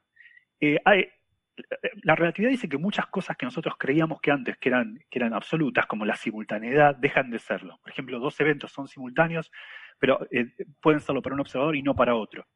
Hay otras cosas que cambian y otras cosas que no cambian en la relatividad, pero muchas cambian. En particular, lo que cambia en la relatividad cuando uno juega con mecánica cuántica mezclado con la relatividad es la noción de vacío. El vacío puede ser vacío para un observador y no para otro, que esté acelerado respecto al primero. Por ejemplo, yo veo que no hay partículas en este espacio, nada se crea, está vacío, y un observador acelerado respecto a mí ve que en efecto hay partículas creándose. Este es un fenómeno que se conoce y que lo estudió mucha gente. En particular, Bogoliubov, muchos físicos contribuyeron a eso. Lo que Hawking hizo en ese momento es pensar, ¿qué ocurre? Está refiriendo a lo que llamamos comúnmente el efecto Unruh, ¿no? Por ejemplo, exactamente, muy bien. El efecto Unruh es un ejemplo. Si yo estoy acelerado uniformemente respecto a otro observador, uno puede ver el vacío y otro no. La noción de creación de partículas pasa a ser relativista, debido a la mezcla entre la relatividad y la mecánica cuántica. Esto puede ser muy contraintuitivo, pero es un hecho que es bien conocido en física. Y ese es el primer fenómeno, efecto físico, que Hawking usó a fines del 74, comienzo del 75, para calcular la radiación de un agujero negro. Dijo, si yo soy un observador que cae, caída libre hacia un agujero negro, no voy a ver nada, no voy a ver ninguna radiación. Pero alguien que esté distante, quieto frente a él, que estar quieto frente a un objeto gravitante es como estar acelerado. Ese observador distante ve en efecto una radiación de partículas, ve que no es vacío, no estaría de acuerdo con aquel que va cayendo, sino que ve una suerte de baño emergente de partículas que viene hacia él. Es un baño que remeda lo que haría un objeto térmico a tal distancia, por eso se dice que el agujero negro tiene una temperatura extremadamente tenue. O sea, para un agujero negro, lo más caliente de un agujero negro estelar, eso es 0,1 microkelvin, o sea, muy poco por arriba de cero absoluto. Pero es una temperatura tenue pero persistente, que vería uno de esos observadores, no el que cae, sino el que está frente a él, distante. Perdona, a través del principio de equivalencia, ¿no? Que nos relaciona una aceleración con un campo gravitatorio. Habíamos dicho que observadores... De igual manera, exactamente. Así como un observador acelerado respecto a uno que no le está, ve un flujo de partículas, usando el principio de equivalencia, que estar frente a un objeto gravitante sin caer a él, retenido sin caer a él, es lo mismo que estar acelerado, entonces el efecto es lo mismo. Vería el observador frente al astro, que está quieto, distante ante él, lo mismo que vería un observador acelerado, que es un flujo de partículas que viene hacia él. Esto, todavía esa analogía, él no la tenía a mano, porque la analogía de Rindler y Unruh, el efecto Unruh vino un poco después. Pero esa es la forma de explicarlo y ese es el primer cálculo que él hace. Y ese es el que, según Siegel, dice que está bien. Claro, esto es mucho más engorroso que contarlo que de otras maneras que voy a contar a posteriori, pero este es el primer cálculo de Hawking y parece que es con el que Siegel se quedó. Ahora, este es del 70 y algo era, ¿verdad? Este es de 1975. El primer paper de Hawking sobre el tema es de 1974, que se llama algo así como Black Hole Explosions o Black Hole Bombs o algo así. Pero después hay un segundo artículo que dice Particle Creation from a Black Hole, y ese es un paper que publicó en Communication of Mathematical Physics, el primero es en Nature, el segundo es Communication of Mathematical Physics de 1975. Luego, en 1976, mientras se encontraba de visita en California, y este dato es importante, en el Caltech, en el Instituto Tecnológico de California, junto a Hartle, a James Hartle, que luego fue su colaborador de por vida, hasta que murió, y con el que hizo otros trabajos muy famosos, por eso a veces hablar de Hartle y Hawking remite a otro trabajo de él en cosmología, pero antes que ese trabajo de cosmología, comienzo de los 80, Hartle y Hawking estuvieron ahí y dijeron, recalculemos la radiación de un agujero negro, usando lo que se conoce como el formalismo de integral de camino de Feynman. Y es por eso que es el dato importante de que estaban en el Caltech, porque le agradecen en el paper a Feynman las conversaciones en este trabajo. Usaron el formalismo de la mecánica cuántica de Feynman, desarrollado en 1948, y antes había un precursor de 1932 de Dirac, un trabajo precursor de Dirac, que dice que según la mecánica cuántica, las partículas pueden recorrer todos los caminos a la vez, y como de forma medio fantasmagórica, no todos ellos con la misma presencia, los que son caminos más presentes son aquellos que en la física clásica nosotros creemos los únicos, pero es una suerte de explorar todos los caminos posibles a la vez. Eso es una formulación de la década del 40 de la mecánica cuántica que es muy sorprendente, pero también muy conocida. Lo que hicieron ellos... Esto, perdona, decir, de todas formas, sí, que puede sonar así como un poco fantasmagórico, efectivamente, tal como lo has dicho, hay que decir que no ocurre solo por esta extrañeza de la mecánica cuántica, también en la física clásica existen principios similares, ¿no? Como el de mínima acción, para explorar el espacio de parámetros en el que básicamente ocurre algo parecido. La partícula es como si explorara todas las posibles trayectorias y la que acaba ejecutando es la que minimiza la acción en ese proceso, ¿no? Exactamente. Entiendo que es algo similar, eso explica un montón de fenómenos. Y a veces hay más de un camino clásico. Esa es la razón por la cual uno ve espejismos que aparece agua cuando viaja en la ruta, ¿no? El hecho de que el Sol toma dos caminos distintos para llegar a nuestros ojos. Sí, ¿Es correcto lo que decís? Con la diferencia, si me dejáis que haga una postilla, que como en cuántica no hay una sola trayectoria, sino que hay como muchas trayectorias posibles, la integral de camino en cuántica, digamos que es como ancha, ¿no? No tiene una sola trayectoria. En física clásica hay una trayectoria que minimiza. En cuántica, esa trayectoria quizás sea la más probable, pero luego todas las que están al lado pues tienen probabilidades cada vez menores. Y lo que a ver si entiendo esto, porque, perdona, yo no entiendo tanto como ustedes de cuántica. O sea, este formalismo de integrales de camino es similar al caso clásico, solo que en el caso clásico, como dice Alberto, nos quedamos con una. La que minimiza, esa es la real. Exacto. Y entiendo entonces que en cuántica lo que ocurre... En la mecánica cuántica, la partícula recorre todos los caminos, los que son clásicamente permitidos y los que son clásicamente prohibidos. Absolutamente todos los caminos están recorridos. Entonces, si uno se enfrenta a un problema de pensar qué le pasa a una partícula a nivel cuántico frente a un agujero negro, tiene que pensar que, si bien clásicamente una partícula no puede salir del horizonte, no puede salir del interior del agujero negro hacia afuera, una partícula cuántica sí en principio puede hacerlo, y Feynman nos da una receta de cuál es calcular esa probabilidad de que haga. Y Hawking y Hartle se dieron cuenta, en este trabajo que hicieron, y luego le agradecen a Feynman por las conversaciones, que hay caminos totalmente alocados que las partículas a nivel cuántico pueden hacer y clásicamente no. Y esos caminos parten de la singularidad, del origen del agujero negro, el centro del agujero negro del campo es infinito, sale hacia afuera del agujero negro, yendo hacia atrás en el tiempo, y luego se dirige hacia el observador distante. Esto es algo que nos parecería loco, pero porque nosotros escribimos los libros de psiquiatría con física clásica. Pero en la mecánica cuántica eso es totalmente posible. Esta es la formulación de la mecánica cuántica. Hay que sumar sobre todos los caminos con la probabilidad que Feynman nos dice que tienen que tener.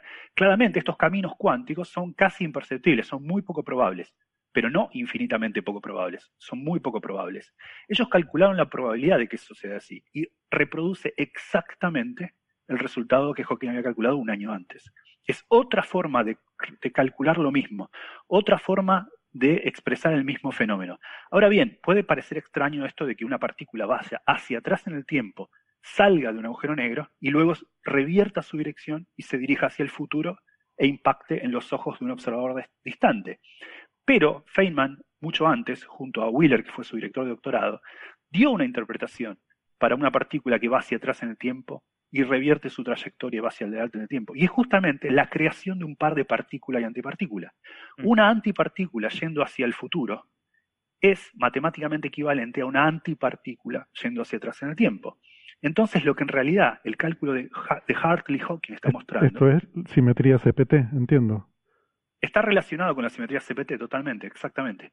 Hay una simetría porque C viene de conjugar, de cambiar una partícula por antipartícula, y T, una reversión temporal. El P vendría a ser si la partícula gira para un lado, pasa a girar para el otro, porque es una suerte de relación especular. Entonces, el cálculo de Hartley-Hawking del 76... recalcula el mismo resultado que Hawking había hecho un año antes, y la interpretación física correcta es que un par de partículas y antipartículas se crea fuera del horizonte en el momento donde esa reversión en la dirección temporal de la partícula se da, y una antipartícula cae adentro del horizonte y la otra sale despedida. Exactamente la imagen que Hawking expresa cuando cuenta su proceso de manera divulgativa. Gastón, una pregunta sobre ese proceso en concreto. Yo no he leído el paper de Hawking del 76, entonces quiero decir, estoy familiarizado a nivel puramente divulgativo con ello. ¿Qué es lo que pasa con la conservación de la energía en ese proceso? Porque aparentemente tú habrías hecho aparecer dos partículas que antes no estaban y habrías, no sé, creado energía de la nada, pero se supone que eso no pasa. Excelente pregunta, porque sabemos que la energía se conserva. ¿Qué ocurre acá? Cuando uno está pensando, hay una aproximación en el cálculo de Hawking. No quiere decir que lo que obtuvo es incorrecto, sino que usó, uno no tiene una completa teoría que describa en conjunto la mecánica cuántica con los efectos gravitatorios. Entonces usa lo que se conoce, la mejor teoría que tenemos, que es una aproximación que se llama semiclásica. En la aproximación semiclásica uno considera que el agujero negro es un agujero negro y está quieto, y uno piensa lo que las partículas le hacen. Una cae dentro del horizonte, la otra sale, pero piensa que esa energía que ganó el agujero negro al tragarse esa partícula, la perdió respecto a un observador distante, es desdeñable en comparación con la masa del agujero negro. Básicamente, es como cuando uno piensa, voy a hacer un experimento de física, la más básica, y pienso que una persona está jugando no sé cómo le llaman en España, pero al frontón con el tenis contra la pared, no sé cómo lo dicen. Sí, frontón es... Claro, y ahí uno dice, bueno, estoy haciendo un experimento y ahí el momento lineal de la pelota parece no conservarse. Claro, uno dice, en realidad se conserva. Lo que pasa es que no voy a tener en cuenta el recular del planeta cada vez que le pego a la pared, porque sería ridículo hacerlo. Entonces, el artefacto que yo induzco en mi cálculo, el error que induzco en mi cálculo, debido a la descripción efectiva que quiero hacer de mi fenómeno, hace como que se viole alguna cantidad de conservación. Que en el fondo, si tengo en cuenta todos los detalles, no es así. Si yo tuviese en cuenta cuando jugaba el frontón con la pelota, que de hecho la pared también está recibiendo ese golpe y reculando un poco, el impulso se conservaría. De la misma manera acá, si no tienen en cuenta, en el cálculo de Hawking y Hartle, no tienen en cuenta que cuando pasa este fenómeno el agujero negro va cambiando de masa, porque el agujero negro tiene una masa tanto más grande que es desdeñable, pero en efecto lo que vos decís es correcto. Si uno quiere analizar el fenómeno completamente, tiene que tener en cuenta también el back reaction sobre el agujero negro. Vale. Casi que daría la impresión de que, pensando al agujero negro como simplemente espacio curvo, y que emitir radiación es una forma en la que el agujero negro pierde curvatura, si en vez de hablar de perder masa perdemos curvatura, casi que daría la impresión como que la creación de partículas virtuales, convertirlas en reales en el vacío, es algo que extrae curvatura del espacio-tiempo o algo así.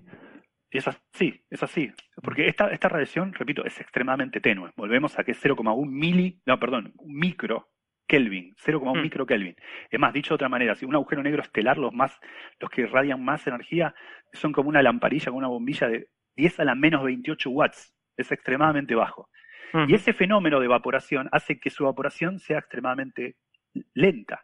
O sea, se va evaporando, pero tarda, por ejemplo, un agujero negro en evaporarse, tarda 10 a las 67 años. O sea, pensemos que el universo tiene 10 a la 10 años. 57 órdenes de magnitud más que la entera historia del universo, en que se evapora recién el primero. Es un fenómeno extremadamente lento y tenue. Entonces, por eso uno no hay una mala aproximación si piensa que el agujero negro prácticamente no se evapora. Pero es una evaporación, una radiación tenue pero persistente. Al cabo de mucho tiempo ese agujero negro irá disminuyendo, y como bien decís vos, Héctor, esa disminución es un cambio de curvatura. Es el recular de la pared, ese back reaction sobre el agujero negro, es un back reaction sobre la curvatura. El espacio, al fin de 10 a las 67 años el agujero negro desapareció por completo, el universo solo será la radiación que él emitió inundando el espacio, y el espacio ya no tendrá agujero negro, será el espacio sin agujero negro, solo con radiación nada más. ¿Y esa back reaction se ha calculado ya? O sea, Hawking no la calculó, pero claro, en los años de después hay gente que ha podido calcular cosas, o no es posible porque no se tiene la teoría completa. Sí, muy, muy buena pregunta. Hay como un apéndice a hacer de esto que tiene que ver con la paradoja de la pérdida de información, que de eso podemos hablar en un segundo si te interesa. Pero sí, este back reaction sobre la geometría la estudiaron muchas personas. Recuerdo un paper muy lindo de Jorge Russo y Torlacius de los 90. Jorge Russo es profesor de la Universidad de Barcelona. Hay mucha gente que estudió eso, Saskin trabajó mucho en eso.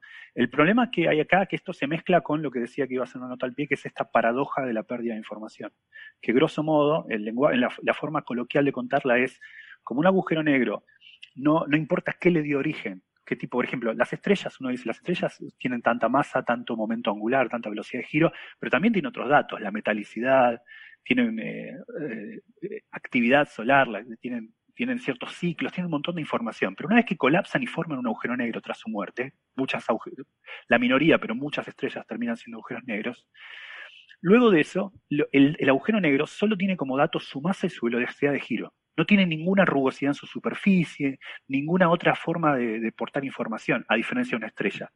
Entonces, acá hay como una suerte de pérdida de información, porque no importa qué metalicidad, por ejemplo, tiene una estrella para formar un agujero negro de tal masa. Va a formar un agujero negro de tal masa. Y una vez que tiene tal masa es único. El agujero negro no tiene dato de esa. Perdió absolutamente cuáles son los rastros de aquello que le dio origen, de su estrella progenitora. Si quieres, a mí una forma que me gusta mucho de explicar eso para que se entienda por qué realmente es un problema es porque la física de alguna forma tiene que ser reversible.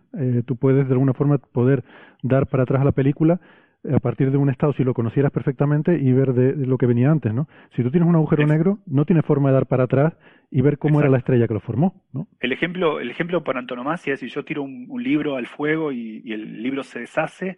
En realidad no es que yo perdí información. Si yo pudiese reconstituir cada molécula y pudiese agruparlas todas que están yendo, el humo, la forma del humo, y lo pudiese revertir, el proceso sería reversible. Impracticablemente reversible, pero reversible. Ahora, en un agujero negro esto no es así. En un agujero negro, luego de que se formó el agujero negro, esa información en efecto se perdió. Eso es la forma clásica de expresar la pérdida de información. Cuando uno lo piensa en términos de mecánica cuántica, es aún peor. En mecánica cuántica se vuelve un poco técnico, pero la idea tiene que ver con que en mecánica cuántica hay algo que es análogo a la preservación de la información, que se conoce como el principio hamiltoniano de la evolución temporal. Significa, si yo tengo cierta información en un estado, no puedo perder esa información con la evolución hamiltoniana. En términos técnicos, es un estado puro, no puede evolucionar en el tiempo y ser un estado mixto. No puedo. Entonces, esos son términos técnicos, pero grosso modo es una manera técnica de expresar lo mismo, esta pérdida de información. Sí, es un poco la diferencia entre la evolución cuántica, cuando no hay medidas, que efectivamente el estado cuántico se preserva y tiene toda la información, y cuando de repente mides y aquello, en la notación de los años 30 del siglo pasado, colapsa el estado y pierdes gran parte de la información, ¿no? Pues claro, esa pérdida sería equivalente como a un colapso de la función de onda, ¿no? Bueno, si yo pienso a la medición como parte de lo que ocurre en un fenómeno en el medio, sí, ahí en efecto la evolución hamiltoniana se corta en el momento de la medición. Pero si yo dejo la evolución hamiltoniana, parto de un estado que es puro, y luego eso lo dejo evolucionar, nunca voy a llegar a lo que se conoce como un estado mixto en mecánica cuántica. Si yo tenía una matriz de densidad que tenía todos sus autovalores, ceros menos uno, luego en su forma diagonal esos autovalores no pueden encenderse todos con la evolución hamiltoniana, eso contradice el principio de unitariedad de la mecánica cuántica. Entonces, Eso significa que yo tengo una estrella caracterizada por un dado estado físico. Puede ser muy complicado, porque una estrella es una cosa enorme, 10 a la 33 kilogramos, que está dando vueltas por ahí, y tiene muchas partículas, pero hay un estado, por más abstruso que fuera, que la describe. Si ese estado cuántico colapsa y forma un agujero negro, y parece que la información se perdió, hasta ahí podría ser un problema, pero no lo es, porque esa información no se perdió, está escondida dentro del agujero negro, no está perdida. El problema ocurre cuando ese agujero negro se evapora por completo. Porque cuando se evapora por completo ya no hay dónde esconderse y esa información no está. Entonces, verdaderamente la paradoja de la pérdida de información se da cuando el agujero negro terminó de evaporarse. Cuando el agujero negro se evaporó, yo ya no puedo arguir, es que la información está atrapada de alguna manera aunque yo no pueda acceder a ella. No está.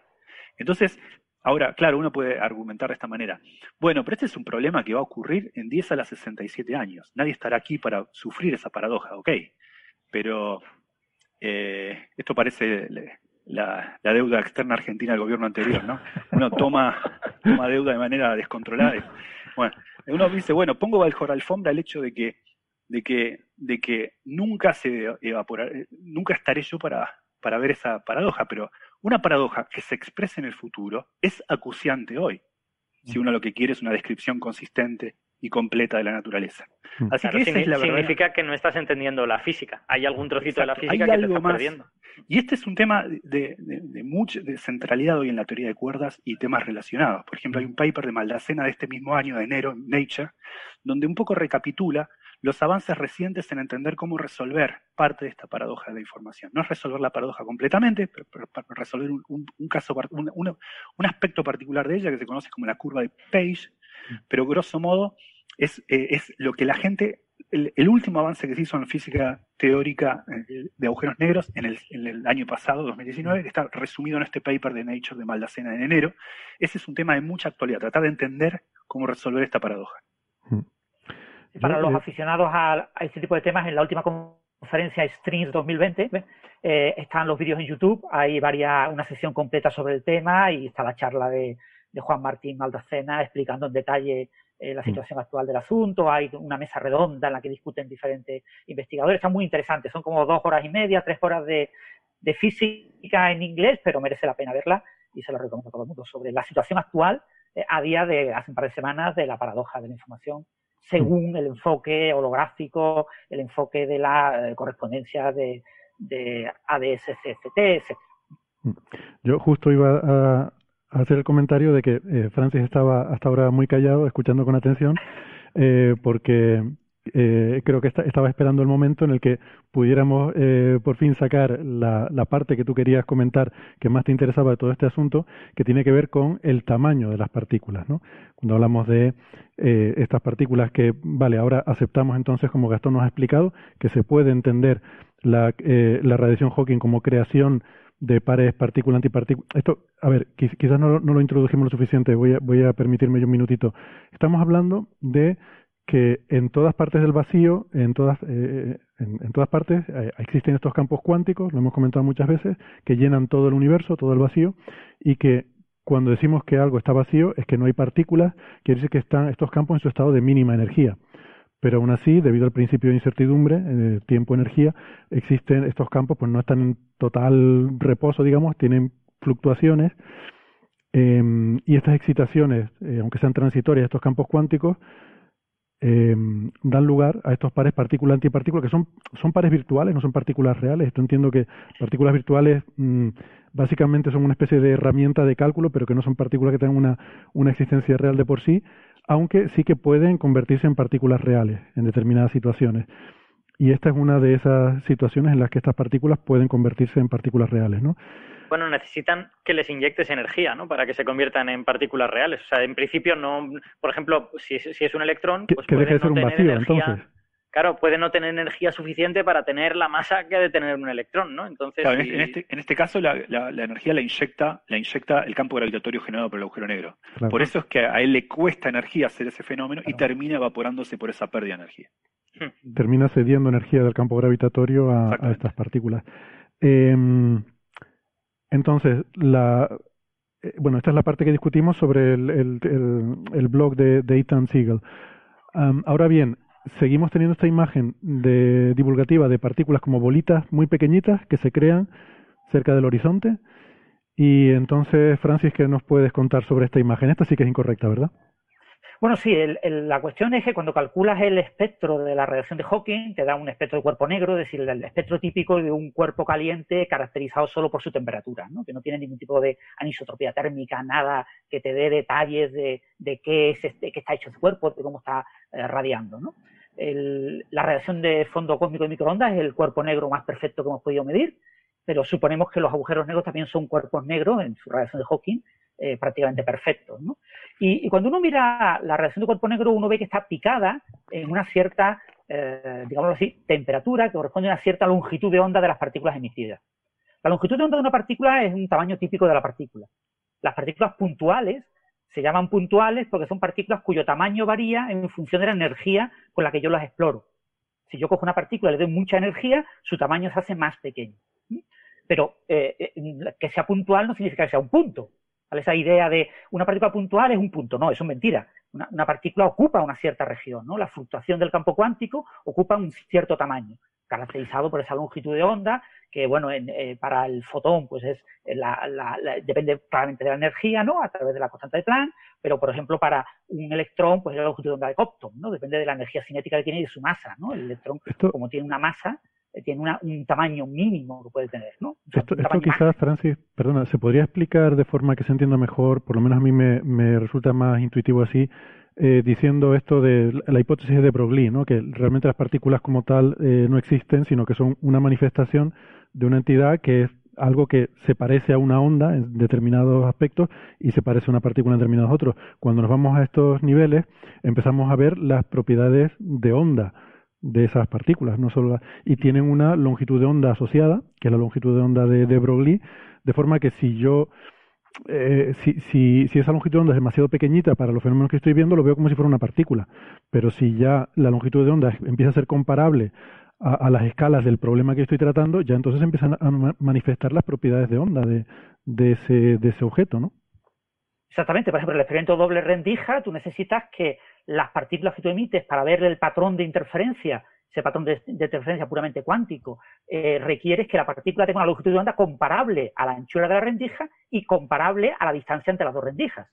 Si tu partícula es mucho más pequeña, se comporta como una pelota, como una bola, como si fuera algo puntual. Y si es mucho más grande, no ve el patrón. El patrón es una especie de pared en la que se refleja y muy poca cantidad pasa. Tienes un tamaño que es el que caracteriza a la rendija y es el tamaño que caracteriza la partícula que observa, que te permite observar el fenómeno cuántico, ¿no? Claro. Y esa partícula es un electrón o un fotón. Depende de la energía porque, como cualquier onda, la energía está relacionada con la frecuencia, por tanto, la longitud de onda. O sea que según la energía que tengas, vas a ver las propiedades de onda o no. Si tienes mucha energía, la verás como un puntito, como una partícula, porque es una onda pequeñita, ¿no? Exactamente. Pues resulta que la radiación de Hawking, el pico de la emisión, está colocado en una longitud de onda que corresponde al radio de Schwarzschild, al radio del agujero negro. O sea, por supuesto, es una distribución continua, es decir, hay partículas mucho más pequeñas y mucho más grandes, pero no decenas de órdenes de magnitud más grandes o decenas de órdenes de magnitud más pequeños. Entonces, tienes un agujero negro de una masa solar que tiene un radio de 3 kilómetros, la radiación está picada alrededor de 3 kilómetros, están saliendo fotones de tamaño 3 kilómetros. Fotones que con una antena de 1 metro tú no puedes ver. Francis, una pregunta. ¿Eso quiere decir que, por ejemplo, para un agujero negro de ese tamaño no podrían estar saliendo electrones? Porque los electrones tienen una longitud de onda máxima, digamos, que viene dado por su masa. Exactamente. Para que surjan electrones, tú necesitas un agujero negro muy pequeño, es decir, con una temperatura enorme, ¿eh? No recuerdo el valor, lo tenía yo en mi post, lo he puesto, pero era muy pequeño, de 10 a la menos 10, lo tendría que buscar. Bueno, es un tamaño muy, muy pequeño para que puedan producirse electrones. Neutrinos, como tienen masa, no sabemos cuál, es un tamaño un poquito más grande, pero para un agujero negro de masa estelar, de una masa solar, se estima que el 90% de lo que emite son fotones, ya os digo, picado en una longitud de onda de orden de 3 kilómetros y un 10% son gravitones, también con una longitud de onda similar. Entonces, si tú, claro, esta partícula, ese fotón de 3 kilómetros que aparece en el horizonte, obviamente no aparece en el horizonte, está todo fuera del horizonte. Luego, parece que aparece en una región que rodea al agujero negro, que llaman la atmósfera cuántica del agujero negro. Es la región en la que aparenta producirse la radiación de Hawking. Ese fotón, cuando se va alejando del horizonte, va sufriendo un desplazamiento al rojo gravitacional y se va estirando, con lo que cuando llega a una distancia suficientemente grande como para que le afecte poco ese desplazamiento rojo gravitacional, ese fotón adquiere un tamaño del orden de 80 veces el radio de Schwarzschild. Wow. Con lo que, mirando desde lejos el agujero negro, lo que yo observo es una radiación con un tamaño, una longitud de onda del orden típico. Yo digo, esto es el valor promedio, el valor pico, de unos 80 veces el radio de Schwarzschild, ¿no? O sea, si quieres, pues entre 10 y 100. Porque esto es una distribución y tiene una forma así como acampanada, ¿no? Pero pues, entre 10 y 100 veces el tamaño del agujero negro. Luego tú ves esos fotones tan grandes, tú dices, ¿de dónde vienen esos fotones? Y ves que el agujero negro es extremadamente pequeño con el tamaño típico de la radiación que tú observas, ¿no? Y yo pongo en mi entrada la comparación con lo que ocurre con los átomos. En los niveles atómicos, cuando un electrón salta de un nivel atómico a otro nivel atómico, emite radiación muchísimo más grande que el propio átomo.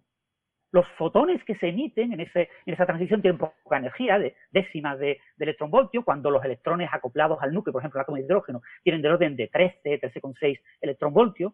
Como son transiciones de décimas de electronvoltio, su longitud de onda es miles de veces el tamaño del átomo.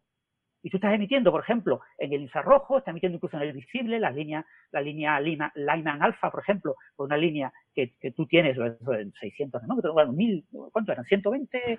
Lyman alfa es 6656 nanómetros. O sea, son objetos mucho más grandes que el propio átomo. Y tú cuando lo ves dibujado en un libro, tú ves el núcleo, ves los electrones, ves un saltito de un nivel a otro y ves ahí que te ponen un fotoncito pequeñito entre los dos niveles. Y resulta que ese fotoncito pequeñito es muchísimo más grande que el átomo. Pues lo mismo pasa con el agujero negro. Te suelen poner las dos partículitas, la partícula y la antipartícula, como dos puntitos muy, muy cerquita del horizonte. Uno se va para adentro con una flechita, el otro se va para afuera con otra flechita. Pero resulta que esos dos puntitos son dos objetos del tamaño prácticamente del agujero negro. Y en realidad cuando lo entiendes así, yo creo que pasa de alguna manera a tener más sentido, ¿no? Porque no es un fenómeno local que ocurre en un lugar concreto del horizonte de sucesos, sino que realmente es un fenómeno que está afectando a todo el agujero negro como un todo y en mi opinión eso hace que tenga más sentido, por lo menos. Yo le decía a Francis antes, le confesaba que me sentía un poco tonto por no haberse me ocurrido nunca esa, no con los agujeros negros, porque no es un tema en el que piense mucho, pero lo de las transiciones atómicas, obviamente sí, es el pan nuestro de cada día. Estamos continuamente hablando de átomos de hidrógeno con una transición como Lyman alfa, pues eso que dices tú, y piensas, el átomo de hidrógeno tiene un tamaño de angstroms, típicamente son las unidades en las que lo mides, y tus fotones son de cientos o miles de angstroms, ¿no? O sea, efectivamente, son cientos, miles de veces más grandes que el átomo y siempre ponemos esos diagramitas con las dos rayitas que son los niveles y una onda con muchas crestas y valles ahí metida entre esos dos niveles, ¿no? Pues piensa lo siguiente, que te va a parecer más loco todavía. Me vas a machacar todavía más, me vas a hundir más la moral. No, que quiere decir que yo hasta que no pensé en estas cosas, pues también me sorprendían. Incluso pensaba, debo de estar entendiendo algo mal. Te decía, no, esto no lo estaré entendiendo bien. Un microondas. O sea, por alguna razón piensas que ponerme la misma, que cometer el mismo error que tú me va a hacer sentir mejor. Bueno, vale, inténtalo a ver qué pasa. Bueno, eres como mínimo tan humano como yo. No sé si en fin esto puede ser malo, ¿eh? A lo mejor. A ver, dale, a ver cómo sale. Piensa en un microondas. O sea, un microondas tiene una longitud de onda de, no sé, creo que son milímetros o centímetros. No, 12, ¿no? 12 centímetros. Sí, una cosa así. Exacto. Es muy grande. Y, sin embargo, una molécula de agua está absorbiendo ese fotón de microondas. Una sola molécula de agua, que, bueno, no es el tamaño de un átomo, pero, en fin, es solo un poquitín más grande que el tamaño de un átomo. Y lo que hace esa molécula es que empieza a rotar, me parece, ¿no? Es un modo vibracional, rotacional, el que se excita. Sí, bueno, eso es complicado, porque lo de que la microondas, el horno microondas afecta fundamentalmente a las moléculas de agua, realmente no es completamente cierto, afecta a todo lo que tiene ese tamaño. Sí, ¿ah, sí? O sea, mueves a todo. Ese es una especie de mito que hay ahí, de que estaba ajustado a no sé qué frecuencia molecular del agua, pero cuando haces los cálculos no te sale. ¿Eso es un mito? Yo siempre lo tenía entendido así. Vale, que vale. Ajustado al agua. Tú estás metiendo ¿Ves Héctor, cómo estamos igual? Te estás metiendo mucha potencia en objetos, entonces fundamentalmente lo que calientas en un microondas, bueno, hay un patrón de resonancia, ¿no? Si no pones esa bandejita que se va rotando, la comida, si tú la dejas quieta, si pones, por ejemplo, una hormiga, una hormiga pequeñita, tiene menos de unos milímetros, menos de un centímetro. La hormiga puede encontrar huecos en ese patrón de resonancia en los que se quedan los que no tienen nada de calor. Y la hormiga tiene muchísima agua, porque más del 70% de la hormiga es agua. Sí, pero eso es porque forma ondas estacionarias y hay sitios en los que encuentras, ¿cómo se llama esto? Nodos y antinodos, ¿no? Pues sí. Los nodos no hay vibración. En principio no te afecta directamente a las moléculas, afecta a todo lo que pongas ahí, todo lo mueve. O sea, hay un experimento... Niños, la tortura de insectos, incluso aunque sea para entender la física cuántica, está mal. Está mal. ¿Vale? Esto es algo importante. Es moralmente reprobable. Sí, pero hay un experimento muy chulo que, quitando hormigas y poniendo pizzas con queso por encima... Sí. Quitas el platito ese que da vuelta y puedes hasta medir la velocidad de la luz. Es muy chulo. Sí, claro. Pones el queso encima, lo pones en el microondas y puedes ver el patrón de los 12 centímetros de la longitud de onda porque se generan ondas estacionarias en una cavidad resonante. Es lo que es el microondas. Es una cavidad resonante.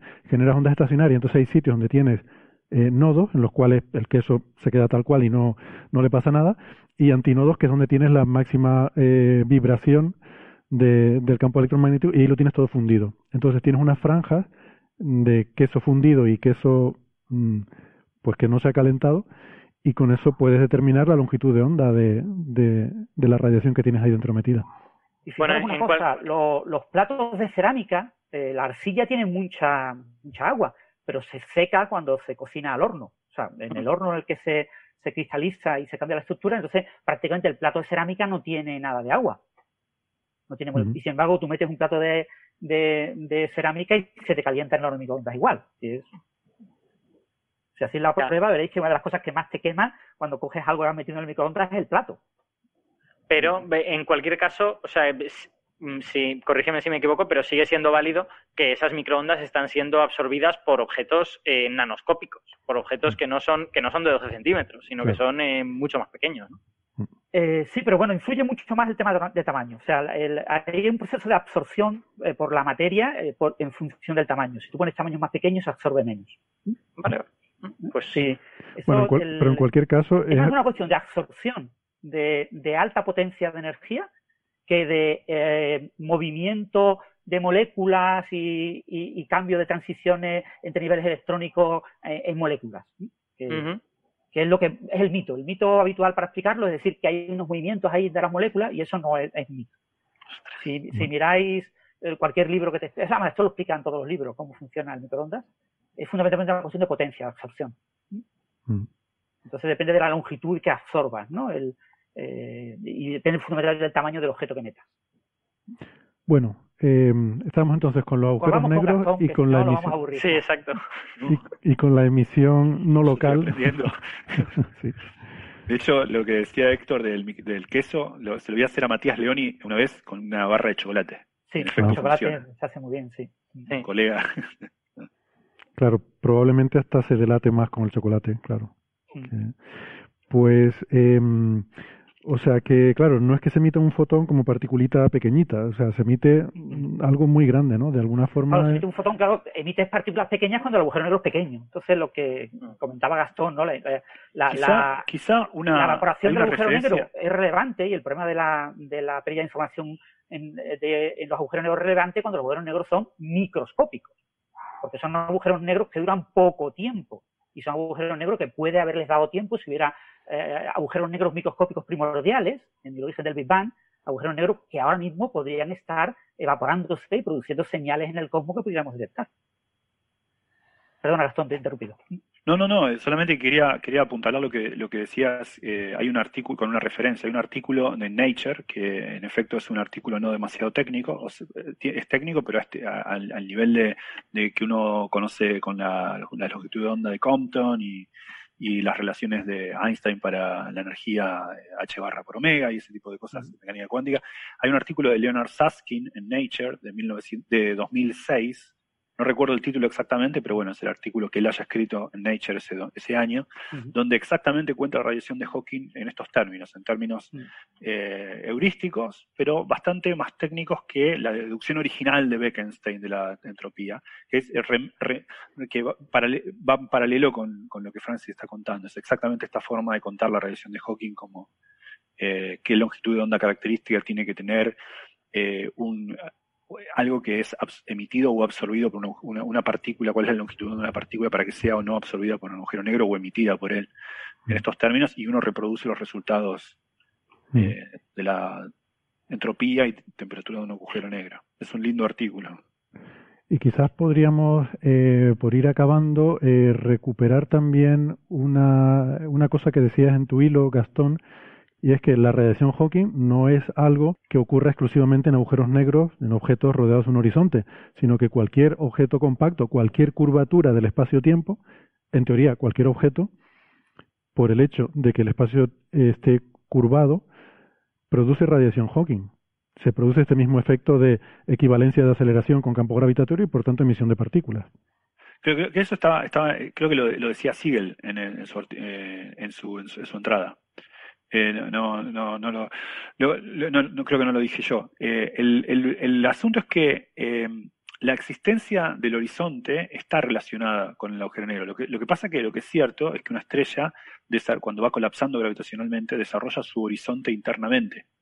Antes de ser ya formarse un agujero negro, esa estrella ya lleva en su seno ese horizonte de eventos que va creciendo y que luego engullirá toda la estrella, ¿no? Pero la radiación la radiación de Hawking, la radiación de Hawking, repito, por ejemplo, uno puede ver una suerte de análogo a radiación de Hawking viendo solamente un observador que está acelerado en el espacio sin que haya ningún astro ni nada por el estilo. Solamente yo estoy quieto en el espacio y no veo ningún tipo de radiación, pero un observador acelerado respecto a mí sí va a ver una radiación. Y ahí no hay agujero negro. Pero lo que sí ocurre es que un observador acelerado respecto a mí no le es accesible toda la región del espacio que me es accesible a mí. Porque a él estar acelerado uniformemente, hay observadores que nunca llegarán a emitirle luz a él y que lo alcance, en cambio a mí sí. Porque él está acelerándose. Entonces, en un momento adquirirá una velocidad tal que hay observadores que podrán comunicarse conmigo y no podrán alcanzar sus señales a él por su aceleración. Entonces, en el fondo, aunque no haya un astro cerca de nosotros, para él hay una suerte de horizonte efectivo, que se llama horizonte de Rindler, que es ese recorte causal de todos los observadores que no podrán comunicarse con él. Y eso también, sin que haya un astro presente ni nada, genera una radiación. Esa es la explicación de por qué un observador acelerado ve una radiación de partículas. Hay un horizonte para él también. Un horizonte en este caso se llama aparente, no porque no exista, sino porque es dependiente del observador. Pero dependiente de lo que haga, ¿no? Si deja de acelerar, exacto, de repente esas regiones sí que serán accesibles. Yo no veo ningún horizonte porque todo observador en el pasado que esté no muy distante de mí puede comunicarse conmigo. En cambio, esos observadores, no todos ellos podrán comunicarse con uno que está escapando aceleradamente de ellos. Eso hace que su espacio se recorte con un horizonte que es la región a partir de la cual los observadores que no pueden conectarse ya con él están ubicados. Y eso remeda lo que un agujero negro es el horizonte. Y ahí no hay ningún astro, ningún horizonte de eventos de un agujero negro. Y aún así hay una suerte de radiación de Hawking. Perfecto, vale. Y ahí hay también un horizonte cosmológico. El horizonte cosmológico es un fenómeno muy parecido. Por ejemplo, sabemos que el universo se expande aceleradamente, ¿no?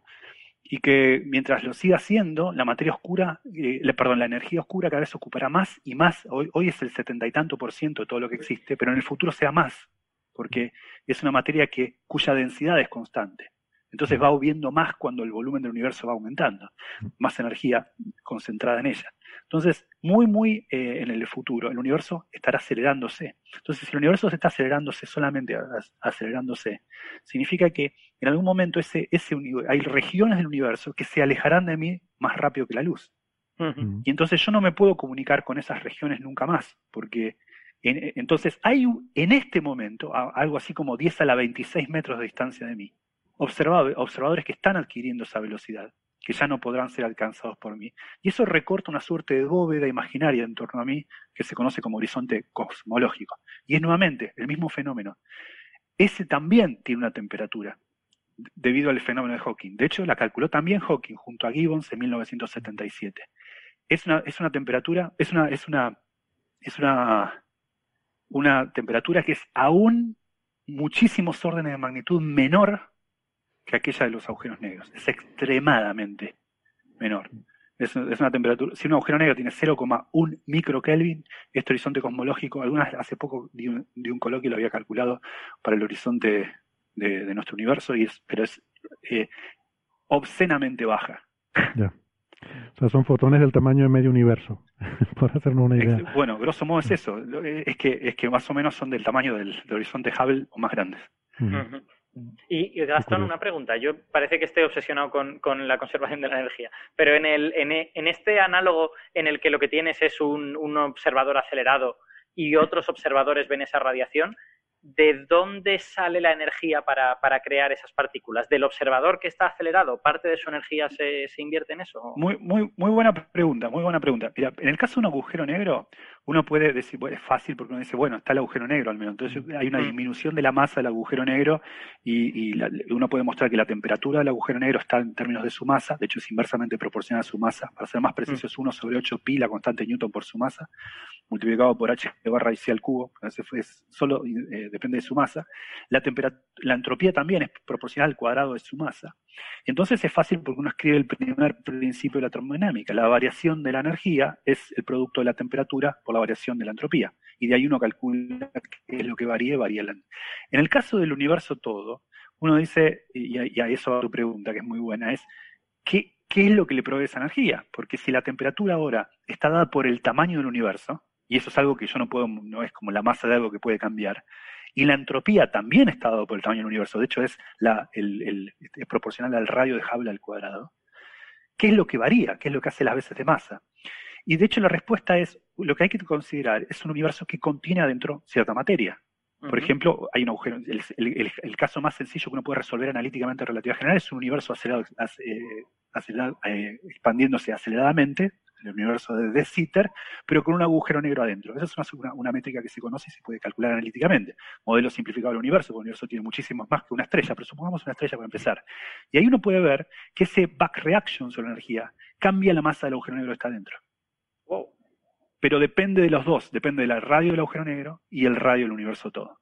Ahora, cuando vos estás pensando en un agujero negro adentro del universo, ya, y no solamente en el espacio plano, donde no hay nada, asintóticamente plano, el radio del agujero negro no está unívocamente dado por su masa, como en el caso usual, sino una combinación abstrusa entre su masa y el radio del universo todo. Vale. Entonces, hay una suerte de recular en la masa del agujero negro debido a la variación del primer principio de termodinámica en el horizonte cosmológico.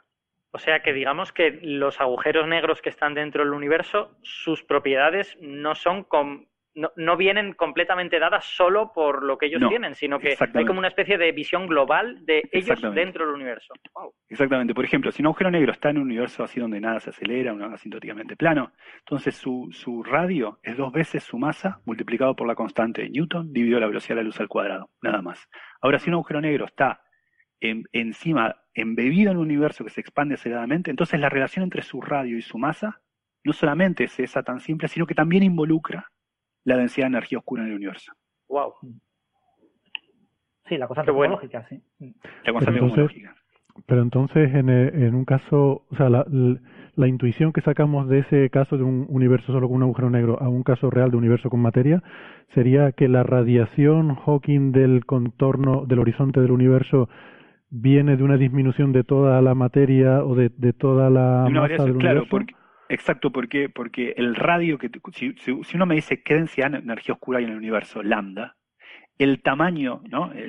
La constante cosmológica, ya vemos la lambda, que es la notación original.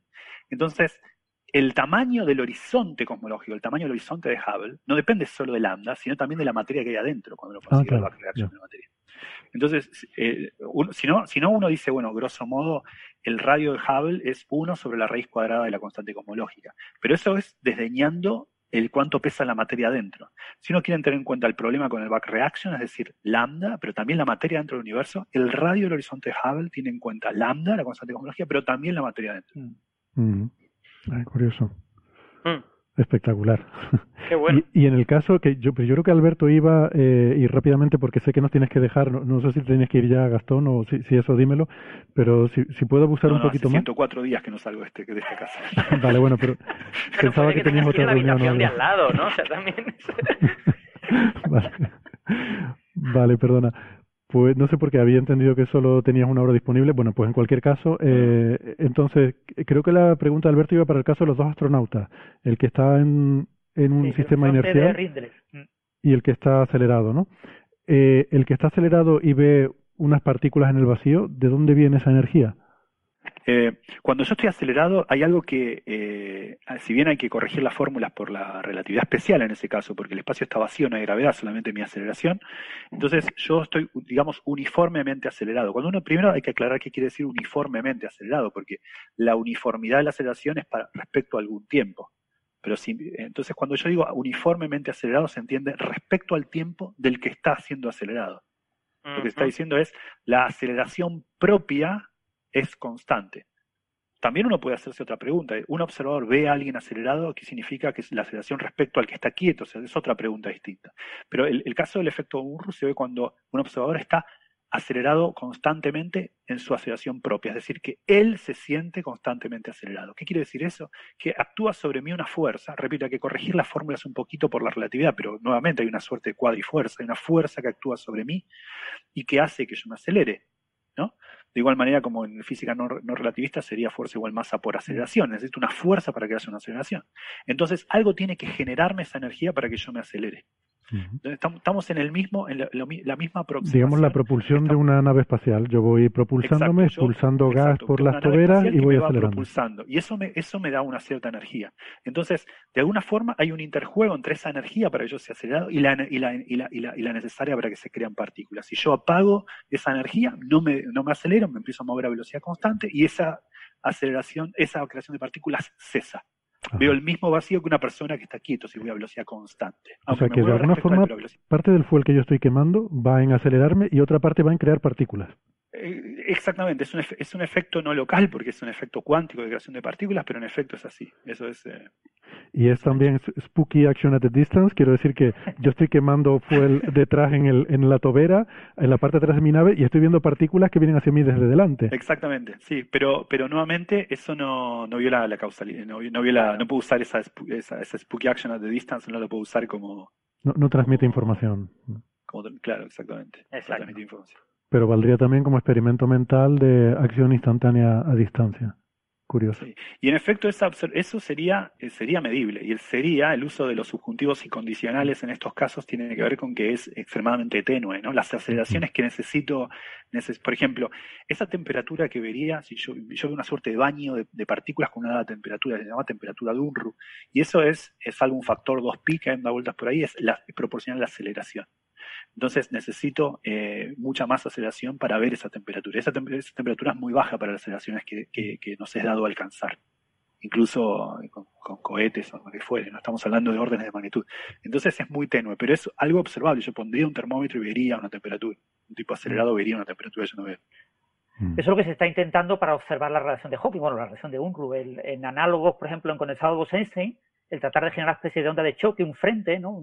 Un salto hidráulico le llaman en el condensado Bose-Einstein, y el movimiento de ese salto hidráulico cuando lo logras acelerar a aceleración uniforme te ofrece esa aceleración, y como el condensado Bose-Einstein puede estar a nano Kelvin, pues se espera poder ver esa relación. De hecho hay algunos artículos que afirman haberla observado, aunque no está muy claro si lo han hecho. Había visto unos artículos de gente de Israel que estaba, sí. Todavía, no sé si son esos que te referís. Sí. Sí. Hay un físico español ahí involucrado, uno del IFT, que está allí en Israel trabajando en eso, y bueno, yo le he escuchado algunas charlas y él dice que sí, que él está completamente seguro de que lo están viendo, pero yo todavía tengo dudas, porque el espectro no es tan claro y lo pues observa de manera indirecta, no está haciendo una medida directa, que es lo que tratan de hacer, ¿no? Pero están trabajando en ello, llevan ya, no sé, mínimo 5 años, y han publicado en algunas buenas revistas. Pues... Esa era la gran esperanza del premio Nobel de Hawking, que esta gente lograra observar esta radiación antes de que falleciera. Por desgracia no ha podido ser. No puede ser. Pues nada, fascinante. La verdad que muchísimas gracias, Gastón. Hemos aprendido mucho, yo por lo menos. Ha sido muy interesante. Y nada, espero que sigamos en contacto y que nos sigas aclarando dudas sobre todos estos temas. Bueno, cuando gusten. De todos modos, si no, en el ínterin nos seguimos cruzando por Twitter cada tanto. Exactamente. Y vuelvo a hacer la recomendación a nuestros oyentes porque la verdad que Francis. Es un gusto la cuenta de Gastón. Muy bien. Francis, Alberto, hasta la próxima. Hasta la próxima. Gusto, Alberto. Chao, chao. Nos vemos todos. Bueno, muy bien. Pues esto es lo que nos comenta. A mí me ha parecido súper fascinante todo, sí. Todo esto. Y la verdad que se me ha hecho muy corta, ¿eh? Siempre se te hacen cortas las entrevistas que ponemos, Bernabé. Es la relatividad es lo que tiene. Yo creo que Francis quería hacer una aclaración sobre lo del microondas, ¿verdad? Porque contabas que al final nos liamos con eso y no sé si se llegó a entender muy bien el tema de calentar cosas con el microondas. Ah, tú metes el microondas ahí. Lo del mito, ¿no? O sea, el mito alrededor del microondas es el tema de que si buscas en la Wikipedia, buscas en cualquier página que te hable sobre microondas, siempre te dibujan una especie de onda con valles y crestas, que se supone que es la frecuencia 2.45 GHz, que en resonancia pues se introduce dentro de lo que es la cavidad del horno, y que y se ve una moleculita de agua, que recordad que es un oxígeno y dos hidrógenos, con los hidrógenos para arriba, donde está, por ejemplo, la cresta, y donde está el valle, los hidrógenos para abajo. Y es como si la molécula de agua fuera rotando 180 grados, después 180 grados, al ritmo de las microondas, ¿vale? Eso es completamente falso, es un mito, ¿vale? Eso aparece en todas las páginas web porque es precioso, qué bonito es ver pero eso requeriría que se excitaran frecuencias de resonancia de la molécula de agua de sus movimientos moleculares. Y eso requiere un mínimo de 20 y tantos gigahercios. Eso se intentó. Es decir, los primeros que diseñaron el microondas querían hacer eso, ¿vale? Y en la patente es posible que aparezca algo parecido a eso. Pero lo que se dieron cuenta es de que no funcionaba, porque se calentaban los alimentos solamente por la parte externa. Uh-huh. No se lograba penetrar al interior del alimento. Entonces, un horno de microondas que solo caliente por el exterior no sirve para nada. Entonces, lo que se dieron cuenta es que tenían que bajar la frecuencia para lograr una longitud de onda que permitiera penetrar, la longitud de penetración sea mucho más amplia, y que la clave era la potencia de las microondas. Entonces, el microondas funciona a 245 GHz, que no es una frecuencia de resonancia del agua, pero lo que hace es actuar como un imán, ¿vale? Las ondas electromagnéticas son imanes, ¿vale? Son electromagnéticas. Entonces, la molécula de agua es dipolar, es un pequeño imán. Tienes el oxígeno y tienes los hidrógenos. Entonces tú tienes un pequeño imán y después tienes otro imán que lo pasas para el lado y lo vas moviendo. Si tienes un pequeño imán y otro más grande lo estás moviendo, pues este imán se mueve un poquito, pendula. Entonces lo que hace la molécula del agua es pendular, es moverse un pelín, ¿vale? No se mueve mucho, no rota 180 grados y empieza ya a dar vueltas ahí como si fuera loca, ¿vale? Rota un pelín. Como esas moléculas se están moviendo, porque estamos hablando de un líquido, en el líquido se están moviendo y chocando fácilmente con otras moléculas, pues en esos choques, si están moviéndose, pendulando, pues se transfiere energía y se calienta rápidamente el agua, ¿vale? Y lo mismo que se calienta, lo mismo que pasa eso con las moléculas del agua, eso también ocurre con la mayoría de las moléculas de los alimentos que son dipolares. Muchísimas grasas, por ejemplo, tienen residuos que son dipolares, hay muchísimas moléculas orgánicas que son dipolares, y todas esas moléculas ven ese efecto de imán 2,45 GHz, es decir, 2.450.000 millones de veces por segundo el imán cambia de dirección, ¿vale?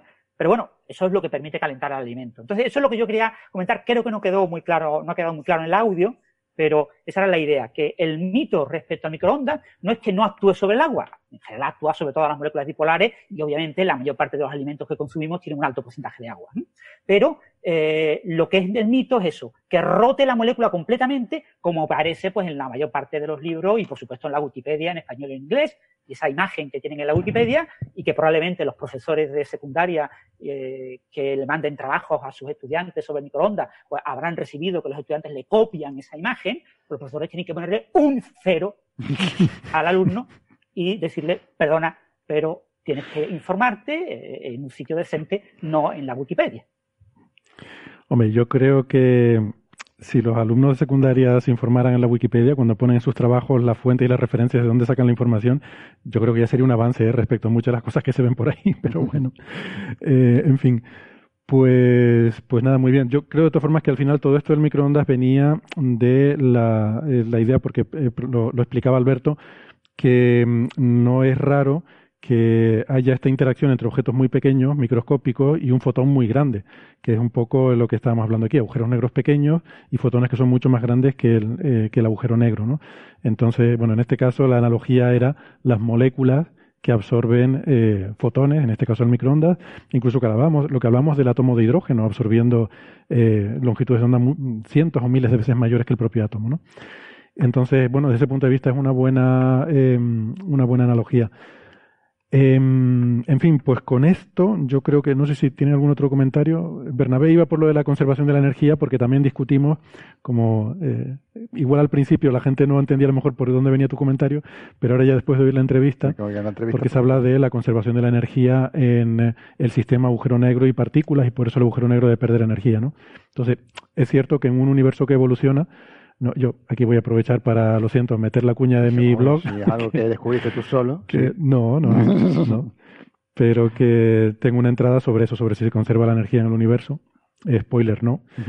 Pero claro, si tú consideras un sistema pequeño dentro de ese universo donde la evolución cosmológica es despreciable, lo puedes considerar como un universo que no evoluciona, y entonces sí se debería cumplir la conservación de la energía, que entiendo que es por donde va todo este asunto, ¿no?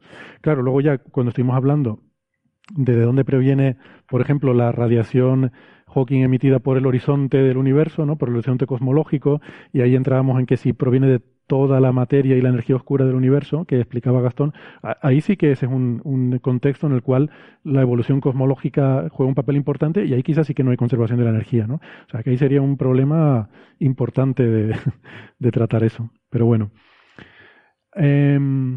Pues nada, yo creo que si no tienen más cuestiones que comentar, podemos ir poniendo aquí el punto final.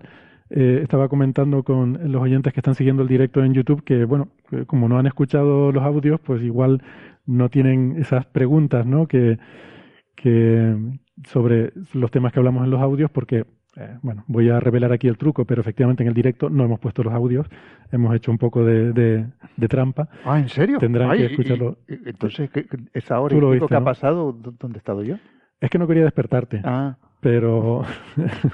han pasado cosas. Total que, bueno, que tendrán que escucharlo en el podcast, si les interesa el tema. Yo se lo aconsejo porque creo que ha estado muy interesante. Y si les surgen preguntas de ahí, pues las pueden guardar y plantearlas en el próximo episodio, que estaremos encantados de intentar resolverlas, ¿no? No sé si había alguna por ahí, aunque veo que Francis ha estado hablando del tema. Sí, yo también, qué carajo, dice Francis. También has estado ahí en el chat, ¿no? Vale. Sí, claro, tú ves a Francis ahí, ¿eh? Se te hace el culo pesicola con Francis, coño. A mí me conoces desde hace más tiempo. ¿Tengo que poner pitidos o...? No, estamos fuera del tiempo de radio. Vale. Precisamente, te conozco desde hace más tiempo. ¿Sabes qué pasa? Francis tiene un iconito muy chulo y muy llamativo. El mío también, ¿no te parece? El mío es muy chulo también. El de Francis es amarillo. Yo veo una cosa, sin gafas no veo casi nada, pero veo una cosa amarilla y negra muy llamativa. Bueno, en fin, esto lo discutimos tú y yo fuera de micro luego, Bernabé. Pero si tengo, mira, pero si son las ecuaciones de Einstein, las ecuaciones del campo de Einstein.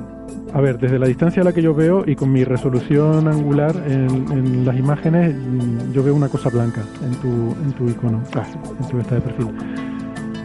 Lo dicho, que nada, que ha sido un placer, que muchas gracias por haber estado ahí. Me sabe un poquito mal por la gente que ha estado en el directo, pues que se hayan perdido parte del episodio, pero así es una motivación también para que luego escuchen el audio, ¿no?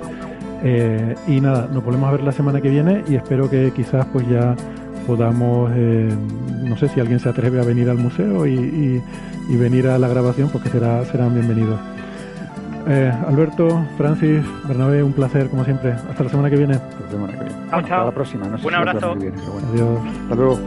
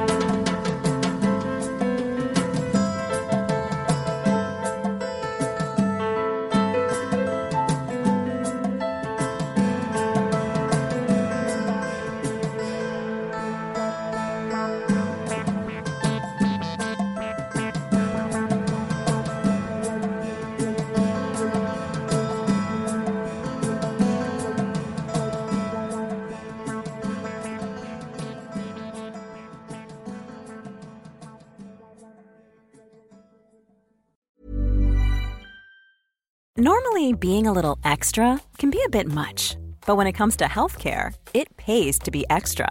And United Healthcare makes it easy with Health Protector Guard fixed indemnity insurance plans. Underwritten by Golden Rule Insurance Company, they supplement your primary plan, helping you manage out-of-pocket costs without the usual requirements and restrictions like deductibles and enrollment periods. So when it comes to covering your medical bills, you can feel good about being a little extra. Visit uh1.com to find the Health Protector Guard plan for you.